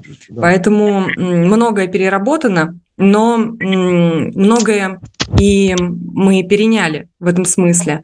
А в том числе, возможно, и какие-то традиции, которые раньше были в Японии поклонами, у нас вот они стали рукопожатиями, о которых сказал сейчас Иван. А, вот, поэтому, мне кажется, вот этот стержень, он держится. И еще, на мой взгляд, интересно, что главным национальным единоборством, который сейчас, которым сейчас, на мой взгляд, является самбо, а, что оно пришло именно с Востока, а не с Запада. Почему-то. Ну вот на нашу почву как-то восточные единоборства очень хорошо ложатся, и ложатся настолько, что перерабатываются. Ну, тогда это был такой котел новой страны, а, СССР, и э, становятся своими и чем-то новым, тем, что, возможно, скоро войдет в олимпийскую семью. Вот присоединился mm. к нам еще один спикер. Вот. Можно я дальше дилетантские вопросы позадаю, которые э, как бы вот от людей, от людей со стороны, да, э, как бы будут звучать. А, про Олимпиаду давайте, раз уж начали. Э, значит, мы сейчас регулярно слышим, что вот спортсмены всю жизнь готовились к Олимпиаде, всю жизнь готовились, мы сейчас вот их не пускаем на Олимпиаду, они должны ехать под белым флагом любой ценой и так далее. А тут вдруг самбо, да, не олимпийский вид спорта. И ты всю жизнь не готовишься к Олимпиаде, и ты э, вообще черти чем занимаешься с точки зрения тех спортсменов, которые занимаются, готовятся к Олимпиаде. Да? Какой смысл парню или девчонке идти в самбо, если э, самбо не олимпийский вид спорта? А, коллеги, я... Юля, представьте гостя к нам присоединился, у вас второй гость еще, пожалуйста, прежде чем к вопросу перейдем, ладно? Да, к нам присоединился а, Сергей Табаков, это вице-президент Федерации самбо. Я думаю, что э, он, как никто другой, ответит на вопрос э, Трофима сейчас. Сергей. Сергей, здравствуйте. Вы слышали вопрос, который вот э, наш ведущий задал? Да, жаль. Не слышим, Сергея. Ну, Юля, вам отвечать тогда, похоже. А, ну, во-первых, проходят чемпионаты по самбо. Мировые первенства проходят. И их очень много. А, они с большим призовым фондом, и они очень престижные. Многие страны, многие спортсмены занимаются самбо. То есть можно выступить именно в этой дисциплине. Это первое. Второе, что а, сейчас эм, я точно не помню, как это правильно называется, но у олимпийских видов спорта есть эм, ну, те, которые входят в программу, и есть те, которые претендуют на то, чтобы войти в программу. Показательные, вот самбо... да, есть, есть уже, да, есть участники, есть показательные эти самые виды спорта, да. Да, вот э, самбо, он претендует на то, чтобы войти в программу. И вот как раз Сергей, угу. если он сейчас появится, он расскажет. Они хотят э, сделать не просто то, как сейчас это происходит на ковре, они хотят э, вести, ну, если это у них получится, в олимпийскую программу пляжное самбо, то есть самбо на песке. А, ну, я надеюсь, что получится все, может быть, не сейчас, но через какое-то время. То есть там как в плавках и с голым торсом, что ли, или как это все происходит? Этого я не знаю. Был бы, наверное, красиво. Ну, как пляжный волейбол, да, когда девчонки выходят там такие красивые, и волейбол уже всем все равно, да, все смотрят на тех, кто играет в большей степени. А, ну, возможно. Я и могу только гадать самбо достаточно хорошо пошло, и очень много людей приходит посмотреть на пляжное самбо, поэтому за ним будущее. А в чем mm-hmm. они там занимаются? В самбовках все-таки? Mm-hmm. Также куртка, также куртка самбо, шорты и на ноги, э, если в спортивном боевом самбо есть борцовки, то там босиком, mm-hmm. потому, что, потому что там песок. Интересно. Mm-hmm. Так, а Сергей э, к нам присоединился. Я так понимаю, он нас видит и слышит. Сергей, добрый день. Доброе утро. Нет, Сергей нас не слышит. Ну, продолжает нас не слышать. А, можно я дилетантские вопросы продолжу? Да-да-да, ага. давайте. Вот наше детство, да, э, вопрос тогда к Ивану. Наше детство, мы там все, вот самбо, самбо, самбо. Есть же боевое самбо. Вот это вот серьезный вид спорта, там, да, мы понятия не имели, что это такое в советские времена. Ну, просто я человек уже такой не молодой, скажем так, а, в 80-е годы. Но мы все мечтали, что, может быть, когда-нибудь кто-нибудь нам покажет, что такое боевое самбо. Какие-то мы книжки покупали, где были какие-то отрывки, там какие-то удары ногами, ногами, удары руками. Мы понимали, что это что-то такое мистическое. И вот э, расскажите, в чем разница? И э, два ли это разных видов спорта? Или все же это один общий, но только разные его градации? Да, конечно, это разные градации, потому что в спортивном самбо э, броски, э, борьба в партере э, без ударов э, ногами и руками, а в боевом самбо а, есть э, удары ногами, удары руками, и также есть удушающие приемы в партере. Партер – это борьба лежа. Поэтому а, э, боевое самбо, оно, э, как для нашего народа, оно а, чуть не намного, но чуть зрелищнее получается, потому что именно вот эти у нас в советские эти кулачные бои, а, были. Всем это нравилось, поэтому твой да. самбо а, очень а, хорошо а, демонстрирует именно а, проявление вот этих Нет. кулачных, которые а, были раньше древности. Поэтому самбо, спортивное самбо и пляжное самбо набирает обороты. Интересно, а, вот а школа спортсмены... боевого самбо у нас сейчас открытая, ну, куда вот может каждый парень или девчонка пойти учиться, или это нужно там чем-то позаниматься, доказать, что ты там что-то можешь, и потом пойти туда учиться? Нет, секции боевого самбо также открыты, как спортивного. А, также туда дети могут приходить а, с юного возраста, так же, как и на спортивное.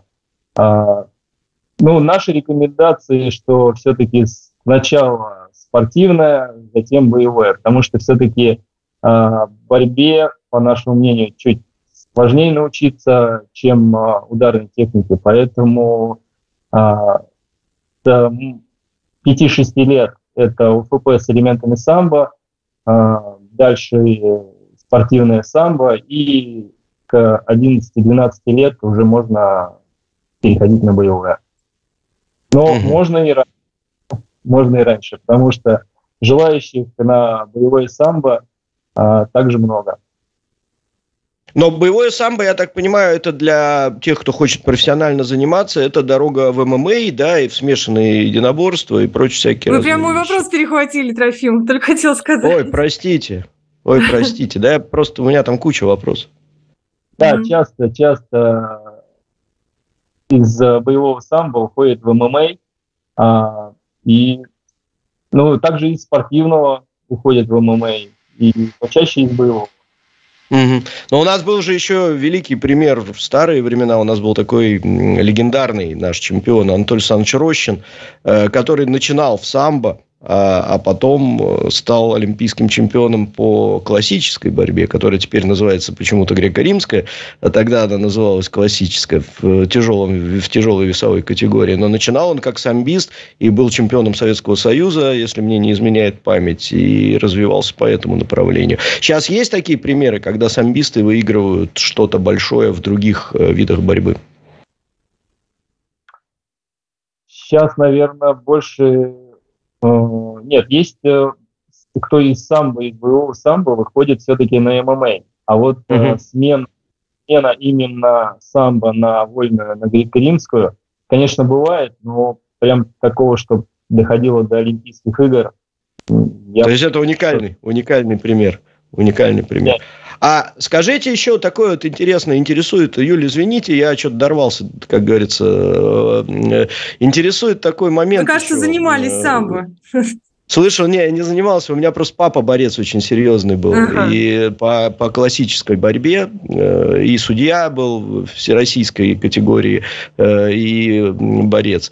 И, соответственно, тут вопрос в чем? Я часто слышу от борцов, которые переходят в ММА, что не хватает ударной техники из БО самбо, которые уходят, что им приходится отдельно заниматься боксом. То есть, идти и просто себя накручивать по полной программе, чтобы уметь противостоять, потому что западные борцы, они в большей степени владеют владеют техникой ударной. Что с этим у вас как вообще практикуется сейчас? Вообще, ну, так ли это, да? Так ли это с точки зрения тренера, с точки зрения спортсмена? Ну, это зависит, э, в первую очередь, это зависит от самого спортсмена, э, и это, конечно, зависит от тренера. Но ударная техника в ММА сейчас не, ну, и всегда была немаловажной. Поэтому, э, но великая поговорка, кто не умеет бороться в партии, нечего делать в стойке, поэтому все-таки поэтому все-таки борьба нужна. И именно, э, наверное, 70-80% э, поединков мы все, все же наблюдаем в партере. Поэтому борьба тоже нужна. И, наверное, я бы ее поставил на первое место именно по началу тренировок, а потом уже ударная техника. Поэтому, может быть, с этим и связано, что много изначально уделяют а, борцовской технике, а потом, возможно, немного не хватает ударки, поэтому... А, ну, еще, наверное, спортсмены хотят а, показывать зрелищные бои, поэтому да. они хотят именно подключать руки и ноги, и поэтому они а, активно, активно пытаются нарастить тренировки именно по ударной технике. Угу. Но мы помним Можно я присоединюсь к ответу? Олега а, Токтарова, Вот да. для того, чтобы сделать, угу. делать э, первые там э, минуты фильма, я подсчитывала наши спортсмены, которые бьются в высших лигах ММА, там в американских лигах, а большинство из них имеет звание ну, мастера там, или кандидата в, по самбо. Ну, то есть большинство чемпионов по ММА российских, они все выходцы из секции самбо. Хотя у многих также есть, например, например, мастер спорта по самбо, и он же мастер спорта по рукопашному бою и, например, по какой-то борьбе. Ну, то есть Обычный человек, который, который развивается в смешанных единоборствах, он занимается не только чем-то одним, он занимается несколькими видами боевых искусств, и это как бы нормально. Ну, оттачивать, вот как вы говорите, там, стойку или конкретно борьбу. И еще по поводу борьбы и стойки, это не то, чтобы сами спортсмены хотят. Вот, например, у меня недавно был разговор с Олегом Поповым, который бьется в Беллатор, а, это смешанное единоборство, тоже лига, и он привык работать, э, ну, на результат. А результат – это, конечно, борьба, но она не такая зрелищная. И организаторы э, соревнования, они сказали, что либо ты борешься сначала, либо ты дерешься в стойке, а потом переходишь в партер, либо мы тебе больше не устраиваем боев. Ну, потому что действительно это просто зрелищнее. Но, конечно, результативнее это борьба, и поэтому, наверное, самбисты здесь все-таки лидируют, когда уже нужно показать результат. Угу. Понятно. Юль, полторы минуты осталось. Подводите итог. А, ну, итог такой. Это наше национальное достояние, и это не то, что это не только то, что может э, привести человека в хорошую физическую форму, не то, что не только то, что может дать а, ребенку правильное воспитание, правильные понятия о э, добре и зле. А, это еще и то, чем надо гордиться, и то, а, о чем нужно узнавать. И об этом будет наш фильм. Если вы хотите действительно узнать, как создавалось главное единоборство России, а, милости просим, смотрите фильм и увидите а, вот Ивана, увидите ребят, которые с ним занимаются, и они достаточно юные, и то, чего они достигли уже в этом возрасте. Надеюсь, вам понравится. Не будьте строгими. А, это был наш первый фильм. Мы не будем строгими, мы будем внимательно на все на это смотреть. Юлия Мирей у нас была в гостях, журналист-путешественник, руководитель проекта «Путь воина». Э, также у нас был Иван Ильинок, мастер спорта по самбо России, призер первенства России. И виртуально с нами был Сергей Табаков. То есть мы с Петром-то его видели, а зрителей нет. Но это, как говорится... Но никто его не слышал. Нюанс. Но в следующий раз. Да, никто не слышал. Новости у нас на радио.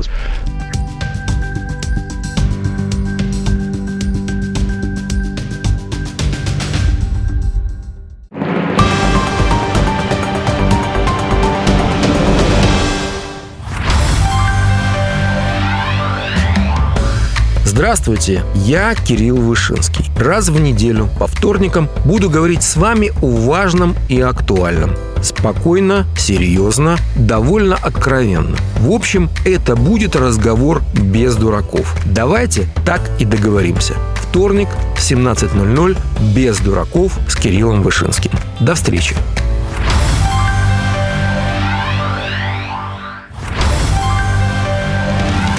Здравствуйте, я Дмитрий Евстафьев, политолог, аналитик, профессор, который пытается смотреть в мир, политолог-патологоанатом, политологический акын, который поет вам только о том, что он видит, и только о том, что он понимает сам. Никогда не скажу вам то, что не знаю, никогда не стану вам рассказывать о том, что не понимаю, не вижу и не могу оценивать рационально. Пытаюсь оставаться на платформе здравого смысла, пытаюсь делать так, чтобы вы узнали что-то интересное. Мне также важно, чтобы вы заинтересовались вопросом и сами попытались что-то узнать, как просто рассказать вам о том, что происходит в мире. Мне важно, чтобы вы искали, думали, решали для себя, при этом оставаясь людьми.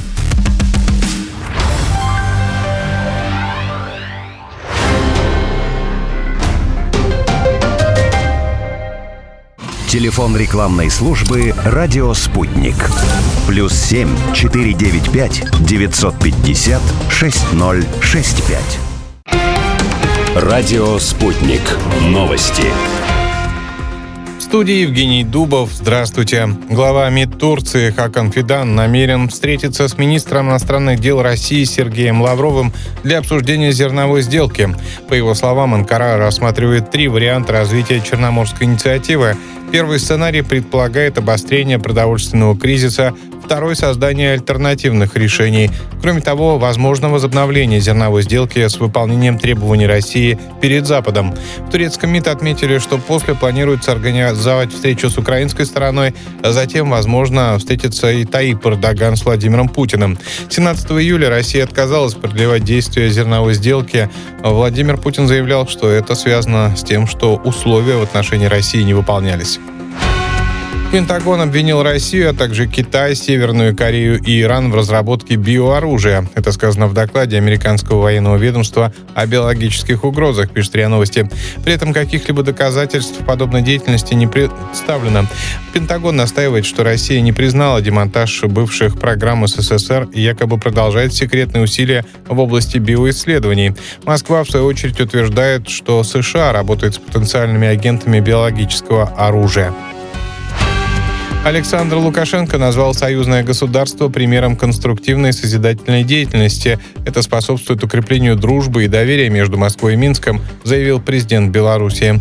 Глава республики подчеркнул, что устойчивое развитие стран-участниц повышает уровень жизни населения государств. Ранее Лукашенко заявил, что отношения Минска и Москвы будут и в дальнейшем неуклонно расширяться и углубляться. Американская компания SpaceX из-за урагана перенесла запуск ракеты-носителя Falcon 9 со спутниками Starlink. Как заявили э, в компании, следующий запуск возможен не раньше понедельника, 21 августа. Starlink — это спутниковая сеть следующего поколения, предназначенная для предоставления широкополосного доступа в интернет в любой точке планеты. Реализация проекта началась компанией SpaceX в феврале 2018 года. В WhatsApp появилась функция отправки фотографий в HD-качестве. Чтобы подключить опцию, в редакторе нужно нажать на кнопку в верхнем меню. Изображение будет отправлено с минимальным сжатием. Отмечается, что полностью сохранить качество картинки пока невозможно. При этом получатели изображений смогут выбирать качество с целью экономии трафика. Это все на данную минуту. Оставайтесь в курсе событий, разберемся вместе в том, что происходит на радио «Спутник».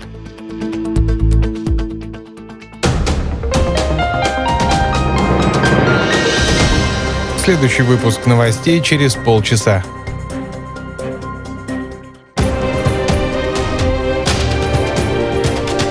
Радио «Спутник». Разберемся. Москва, 91,2. Санкт-Петербург, 91,5 FM. Изолента «Live». Доброе утро. Good morning. Что бы еще? Силамат Паги. Алена Минчук. Силамат Паги – это из Индонезии я вынес. Доброе утро, по-моему. Или Силамат Малан, не помню. Малам. Я ну, знаю только глютамат натрия. В общем, Силамат вам, Алена. Здравствуйте. Алена Минчук с нами. Мераба. Да. А, Алена, здравствуйте. Да, те, кто не знает, по пятницам у нас Алена Минчук каждую пятницу бывает. Она рассказывает нам о том, как правильно разговаривать. Ну, очень интересное у нас всегда обсуждение. Дело в том, что Алена не только а, выдающаяся актриса дубляжа, а, выпускница многочисленных курсов, а также профильных вузов, ученица мастеров разного уровня вот, и класса, но и еще и преподаватель сценической речи, вот человек, который искренне и увлеченно занимается вопросами обучения таких вот дегенератов, как мы с Трофимом, правильному произношению. И на этот раз, вот в очередной раз со своего, с высоты своего положения вышеперечисленно спустилась к нам, к простым людям, и сейчас что-нибудь расскажет. Здравствуйте, Алена. Доброе утро, Петр. Оказывается, я такая молодец. Столько у меня достижений. Спасибо вам. Я да, я просто вспоминал, э, по-моему, Борис Клюев, ваш, ваш учитель. Да. Вот, я да, просто боялся ошибиться. Сейчас, сейчас, Борис он или Владимир? Борис Владимирович. Борис Владимирович, да. Вот. Я просто сказал все разных. Но я, да, я помнил, что... Вот. Хорошо, Алена, а тут есть ряд вопросов к вам сразу на засыпку. Давайте. Можем с них начать, а можем с вашей программы. Давайте быстро, может, вопросы?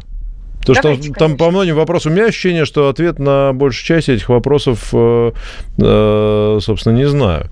Ну, например, Алекс Юстас, вопрос Алене Минчук. Давайте дайте определение слову «кильдим». Как? Кильдим. Я не знаю, что это. И я не знаю. Никто, никто не знает. И я не знаю. Ну, давайте мы, да, не можем, к сожалению, удовлетворить ваше любопытство, уважаемый Алекс и Юстас. А, так, э, так, так, так. Но еще был, сейчас, секунду, был, был хороший вопрос. Вот. Игорь. А, добрый день. Вопрос Алене. Почему побеги растения называются побегами?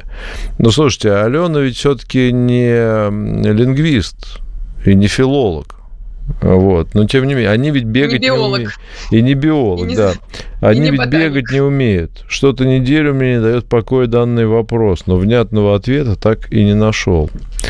Ну, можно тоже оставить так этот вопрос. А, почему побеги называются побегами? Не знаю, по-моему, это очевидно. Понятия не имею. Ну вот хорошо, а вот э, на самом деле действительно классный вопрос, и это правда, и на него, Алена, у вас наверняка есть ответ. Бро Барбароса, здравствуйте. Вопрос Алене. Почему собственный голос со стороны например, в аудиозаписи, кажется измененным и, как правило, менее привлекательным. От себя добавлю, не просто менее привлекательным, а противным откровенно. Ты когда слышишь э, запись голосов, да, ты говоришь, все же вот нормальные ребята разговаривают, а это что за голос такой? Это кто вообще? Это я? И после этого может отпасть всяческое желание вообще как-то э, значит, себя, себя слушать и вообще публично выступать. То же самое, кстати, и с фотографиями, и с видео. Особенно вот с видео, вот, Алена, вам предстоит скоро э, свадьба.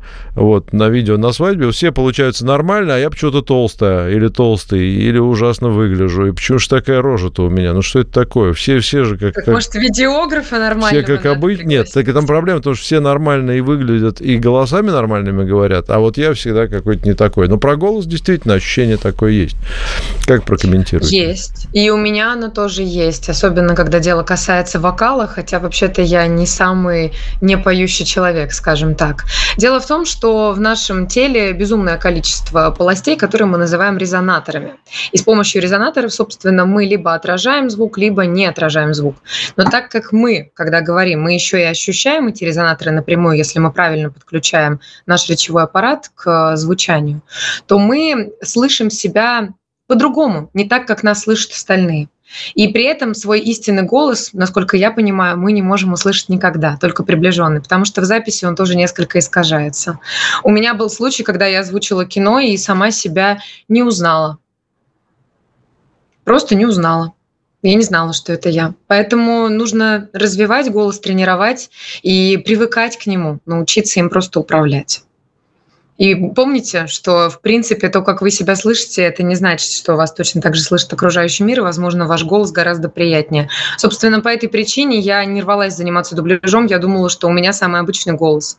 И если бы не рассмотрел и не поверил в меня, и не стал помогать мне развиваться в этом направлении мой учитель Всеволод Борисович Кузнецов, который известен вам по таким персонажам, которых он озвучивал, как Волан-де-Морт, Кот в сапогах, или он же голос Брэда Питта, Киану Ривз. Я считала, что у меня самый обычный голос на Земле, а то еще и противный. Я очень высоко говорю, я искренне так считала. Но мои мастера в институте считали иначе и помогали мне развиваться в этом направлении. И, соответственно, сейчас я не могу сказать, что я ненавижу свой голос, он мне приятнее, но иногда мне он тоже кажется странным. Это нормально. Я ответила, Петр? Ну, мне кажется, что вполне, да, более чем. А, предлагаю двигаться по вашей программе, чтобы ничего не пропустить. Да, давайте. Итак, предлагаю а, небольшой интерактив. Пятница все-таки. А, в Москве жители Москвы называются москвичами. В Петербурге – петербуржцы. А в Твери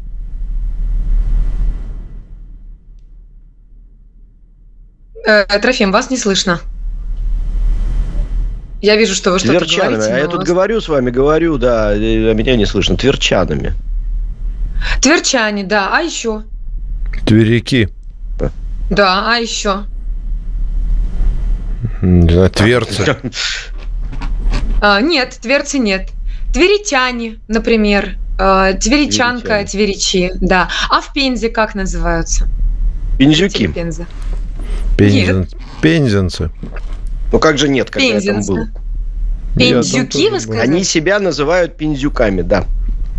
Я, там был. я поинтересовалась этим mm-hmm. вопросом, и э, такого варианта не нашла. Мне все-таки известно, что они пензеницы, пензенка. Мне кажется, они так это шутят, так они. Пензяк, пензячка. Ну, может быть, они так и шутят, но они так, они так говорят. А в Архангельске а... как называется? О, Алена? я знаю. О, я тоже знаю. Все я знают. готовилась. А я даже Итак, Трофим, как же называется? Э, как я, как, как, как Архангелогородцы, понятное дело.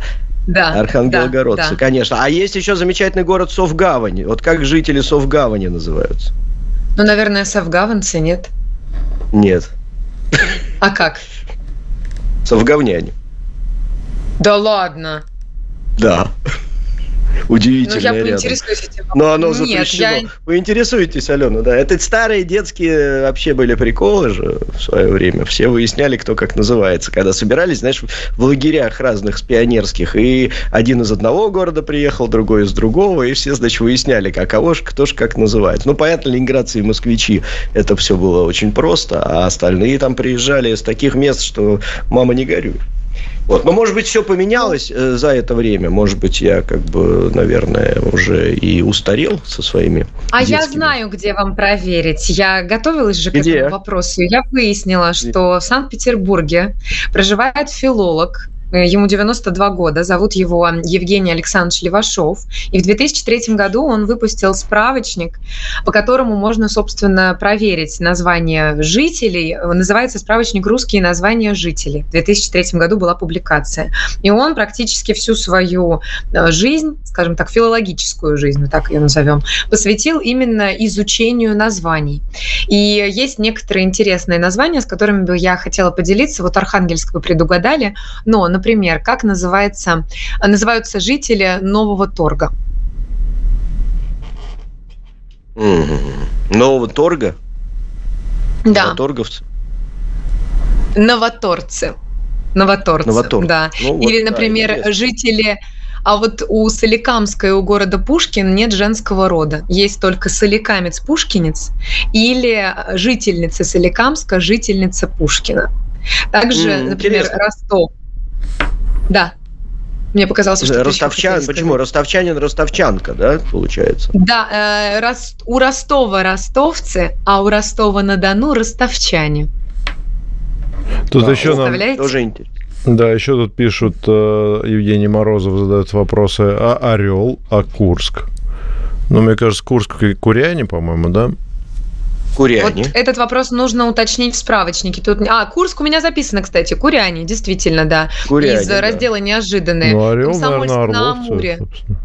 Наверное. Комсомольск на Амуре, комсомоль... Э, комсомольчане, пока выговоришь, язык сломается. У Вологды, Вологжане, у Томска, Томичи, ну это понятно.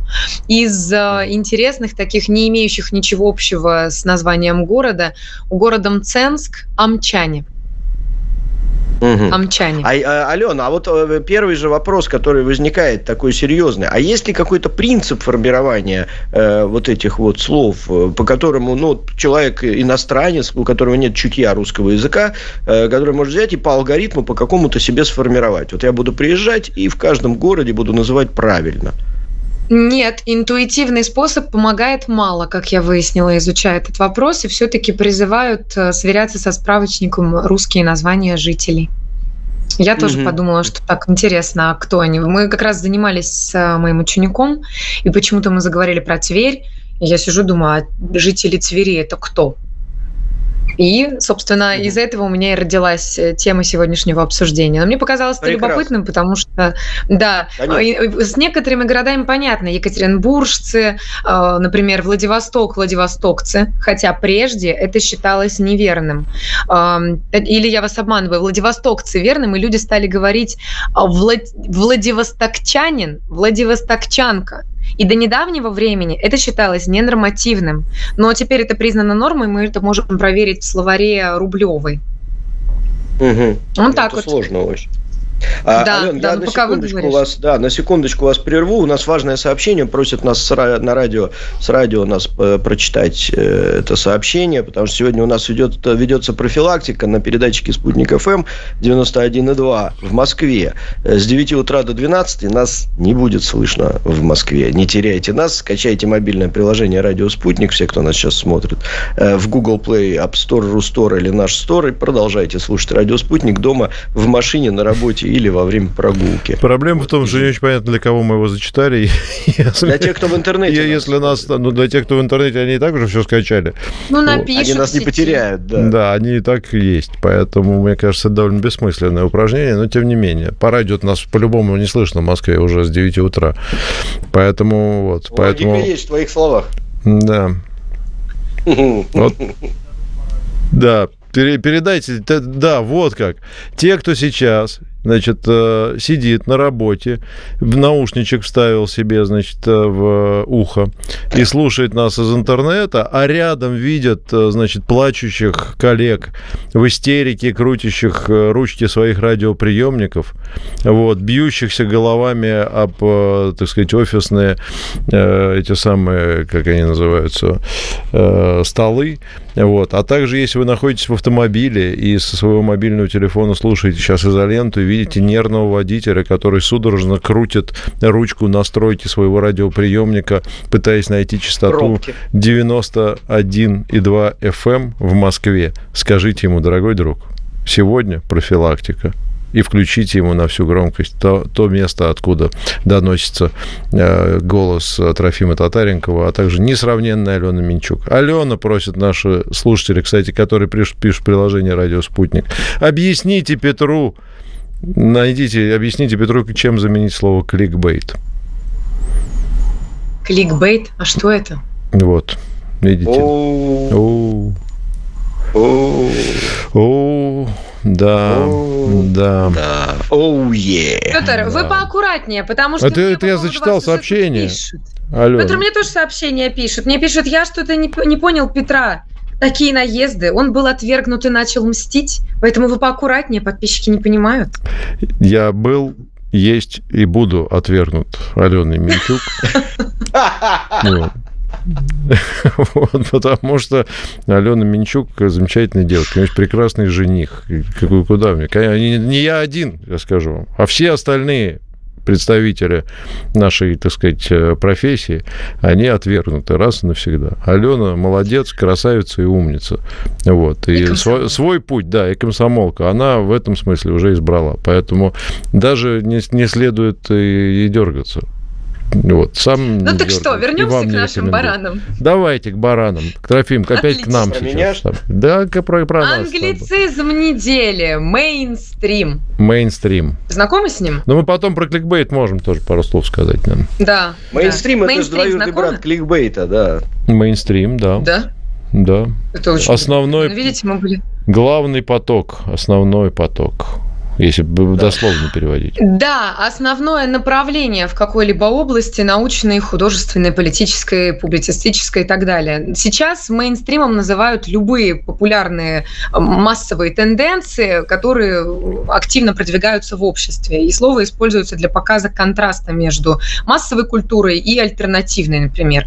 Если честно, я не встречала Э, слово мейнстрим в позитивном оттенке, назовем это так. Мне всегда казалось, что если что-то называют нет, мейнстримом, нет, то это не наоборот. оригинально.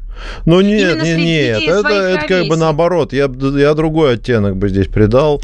А, Мейн, мейнстрим, ну вот смотрите, опять же, исходя из главного значения, вообще, конечно, это, если представить себе реку, да, вот есть река Волга, у нее есть, так сказать, направление течения ее. Вот это и есть мейнстрим. А там ответвления, ручейки и так далее. Завихрения там всякие. Да, завихрения и прочие, так сказать, притоки, это все не очень интересно. Поэтому мне кажется, что смысл как раз более положительный. Это нечто а, проверенное временем, устоявшееся, всеми признанное. Вот, то есть это, ну, а да. как вы можете прокомментировать, что в социальных сетях, например, уже все записали определенные ролики на одну и ту же тему, и когда ты выставляешь, говорят, ой, ну это уже мейнстрим. Ну, это, это, это скорее, ну, это скорее вот в среде более творческой, может быть негативное восприятие, скажем, там, ну, какого-то действительно классического искусства, например, да, ну, слушайте, ну, это... Да. Кому интересен сегодня Леонардо да Винчи? Это, да, это ну, уже мейнстрим. Ну да, это мейнстрим, это понятно. Есть, есть русское слово «баян». Не, ну баян, баян. совсем не то. Но немножко Баян это какая-то очень старая шутка. А мейнстрим это, например, я выставляла рецептики в нельзя грамм до того, как То есть это не оригинально, да, не оригинально. Не но, оригинально, но, но это, да, это я... скорее второе, второй вариант этого значения. Мне кажется, главное это все-таки, что есть основное направление течения там, да, событий или чего угодно, в том числе uh-huh. и в будущее. Вот, а есть другие. Вот все. А стоит ли а заменять еще есть что-то? А, друзья мои, можно я еще расскажу одну вещь интересную? Просто мейнстрим ну, для меня, как для любителя музыки, это термин, который появился после войны э, Второй мировой в США э, в джазовых кругах. То есть было понятие новая волна, да, то есть это кул, бибоп, весткост и прочее. И было понятие мейнстрим, то есть new wave и мейнстрим. В new wave входили направления музыки новые, оригинальные, там так называемые комбо-составы и прочее. А мейнстрим – это когда ты приходил на афиши, было написано «Оркестр Дюка Эллингтона мейнстрим». Это значит, что они будут играть классическую импровизацию без применения каких-то новых э, систем музыкальных, которые строились после Ну, войны. собственно, о чем и речь, да. То есть, да. по большому счету, это нек- некое основное течение или там основное направление развития того, того или иного вида деятельности, обычно в области культуры. Вот э, как противоположность альтернативы альтернативным, новым и так далее, но это не, нету ничего негативного в этом. Но я не была знакома с параллельной, скажем так, э, с параллельным значением. Мне было известно, что мейнстрим – это что-то, то, что всем известно, и поэтому это не модно, не интересно и не здорово, потому что это делают все скажем так. Но, тем не менее, стоит ли на что-то заменять вот слово мейнстрим? Мне оно нравится. Но это термин. Именно... Ален, нет, это термин. Да. Это термин во многих направлениях Оставляем. жизни. Это термин в музыке, например, да, ты вообще его никуда не денешь. Так же, как, угу. ну, чем ты заменишь бибоп, кул или весткост? Ничем. Это термины. И, там, или acid джаз. Да, это, это так есть и есть и будет. Если ты попытаешься это перевести, будет хуже. Ну да. Да, а кликбейт это что?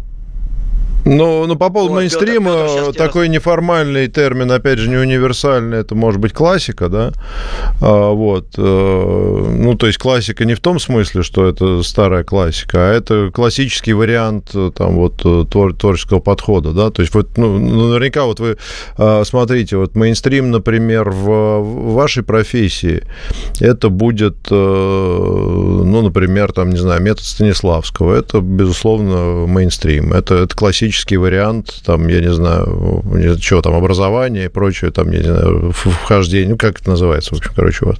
А есть, наверное, какие-то альтернативные варианты. Вот. Ну, просто это больше... Система Станиславского – это школа, это академия, это то, что нужно получить, да. это база, это Вот это и есть мейнстрим. Вот. То есть э, все работают так, по ней. Но мы вот тут решили делать все по-другому не по Станиславскому mm. там и не по Чехову, да, а по там еще кому-нибудь, да, по Богомолову с, ну да, Серебряник. Серебряков я, да, меня. Вот. А у нас, например, школа Минчук, да, и это вот э, мы не хотим быть в мейнстриме, мы хотим быть в... Вот, то есть синоним – это, наверное, классический подход, вот так, так я бы сказал по-русски, но в принципе, да. Значит, кликбейт – это что? Это, собственно, там два слова. Бейт – это приманка, клик – это, собственно, клик нажатия. То есть это заголовок, который создан с единственной целью э, вынудить э, пользователя интернета нажать на него. Ну, например, сенсация Алена Минчук разделась в прямом эфире на, значит, изоленте. Э, ну, туда нажимают, а там ссылка на, значит, какой-нибудь рекламный сайт. Вот это кликбейт. Извините, а, что я привожу вас пример, но... Да, раз, то есть да, попытка завлечь. Раз контекст попытка был. завлечь. Зачастую ну, да, левая. Ну, то есть приманка, да, приман, приманка для клика. То есть это приманка, бывает, кстати... гру- грубо говоря, приманка, клик, клика-приманка. Да, да, да. Кстати, Петр, на, еще... на прошлой неделе утверждение про байтить что это произошло от bait, вызвало огромное количество Да, кстати, интересно в Телеграм-канале. Да, да. И все-таки большинство, подключились и лингвисты, и филологи, большинство настаивает, что, что это, это от кусать. слова bite укусить. Да, Я тоже это видел, да. А там что у нас было? Это, что за слово было? Bite, прима... Э, bait, приманка. Мы стали обсуждать байтить. Это от uh, to bait, приманить, а. или от uh, to bite, укусить. А вот я, кстати, видел разные мнения, хотел даже разобраться, но э, не разобрался. Сейчас разберемся. Я да. вам перешлю эти комментарии. Там было интересно, на самом деле. Mm. Но вот у нас есть два таких самых активных э, лингвист и филолог, Ирина и Юрий. И они настаивают, что все-таки это э, bite. Mm-hmm. Все-таки bite. Ну, Но посмотрим. Споры. Да, есть вот у нас а? один комментарий, в Дучун, в Дучун нам пишет, э, прямой, при, прямой перевод кликбейт все найти могут. Я бы предложил близкое по смыслу русское слово поклевка, просто с переносом в информационное поле. Вот. Ну, скорее не поклевка, наверное, а приманка, что ли. Вот да. Приманка, скорее. Кстати, интересно. Наживка, может. Смотрю интернет, здесь есть действительно два варианта. Надо просто в первоисточник зайти и посмотреть, где это на английском угу. используется. У нас полторы минуты осталось, угу. друзья мои. Давайте еще. Дикционный интерактив. Не Давайте. успела я пословицу, оставим на следующий раз. Э, предложение от подписчиков телеграм-канала. Я постелил покрывало на покрывало, чтобы покрывало, покрывало, покрывало. Трофим, вы постелили покрывало Я на постелил покрывало, покрывало, покрывало, покрывало, покрывало, покрывало, покрывало. Петр, а вы постелили покрывало на покрывало, чтобы покрывало, покрывало, покрывало?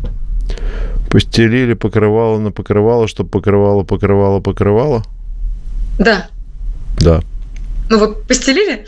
Я не, не знаю, как ответить на ваш вопрос. К сожалению. У меня нет покрывала.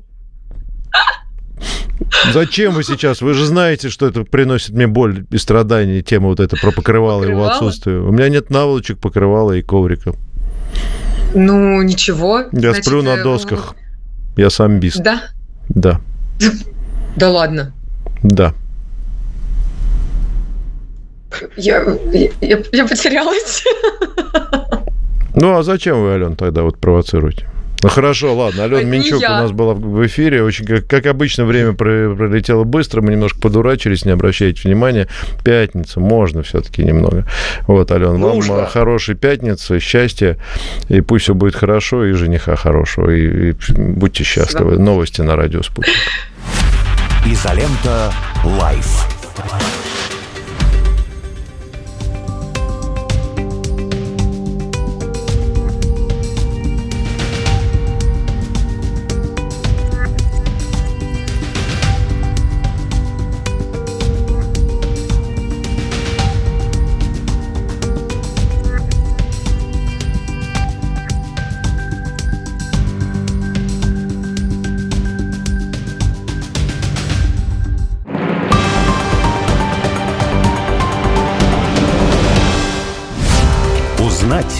90 секунд. Что такое логический рассказ? То же, что детектив, но до изобретения этого слова. Человечество читает детективы без малого 200 лет, начиная с самого первого – убийство на улице Морг. Американский билетрист Эдгар Аллан По опубликовал этот логический рассказ в 1841 году, и почти сразу по придуманной им схеме стали работать десятки литераторов. Схема такая – совершено загадочное преступление. О нем случайно узнает частный сыщик. Это человек редкого, аналитического ума. Чтобы читатель оценил его способности, у сыщика есть друг, который объясняет ход его мыслей. К концу повествования сыщик делает нестандартное умозаключение, и преступник найден. В убийстве на улице Морг это бешеный орангутанг. Больше всего последователей Эдгара Аллана По оказалось в Англии, а один из них, Гилберт Честертон, даже издал пособие пособие «Как пишется детективный рассказ». Главное, советовал Честертон, умело скрывать тайну до самого конца. Причем в момент раскрытия тайна должна оказаться по-настоящему стоящей. И ни в коем случае не делать развязку запутаннее, чем завязка. У читателя к писателю не должно оставаться никаких вопросов.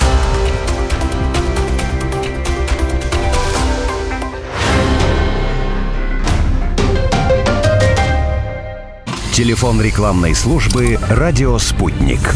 Плюс 7 495 950 6065.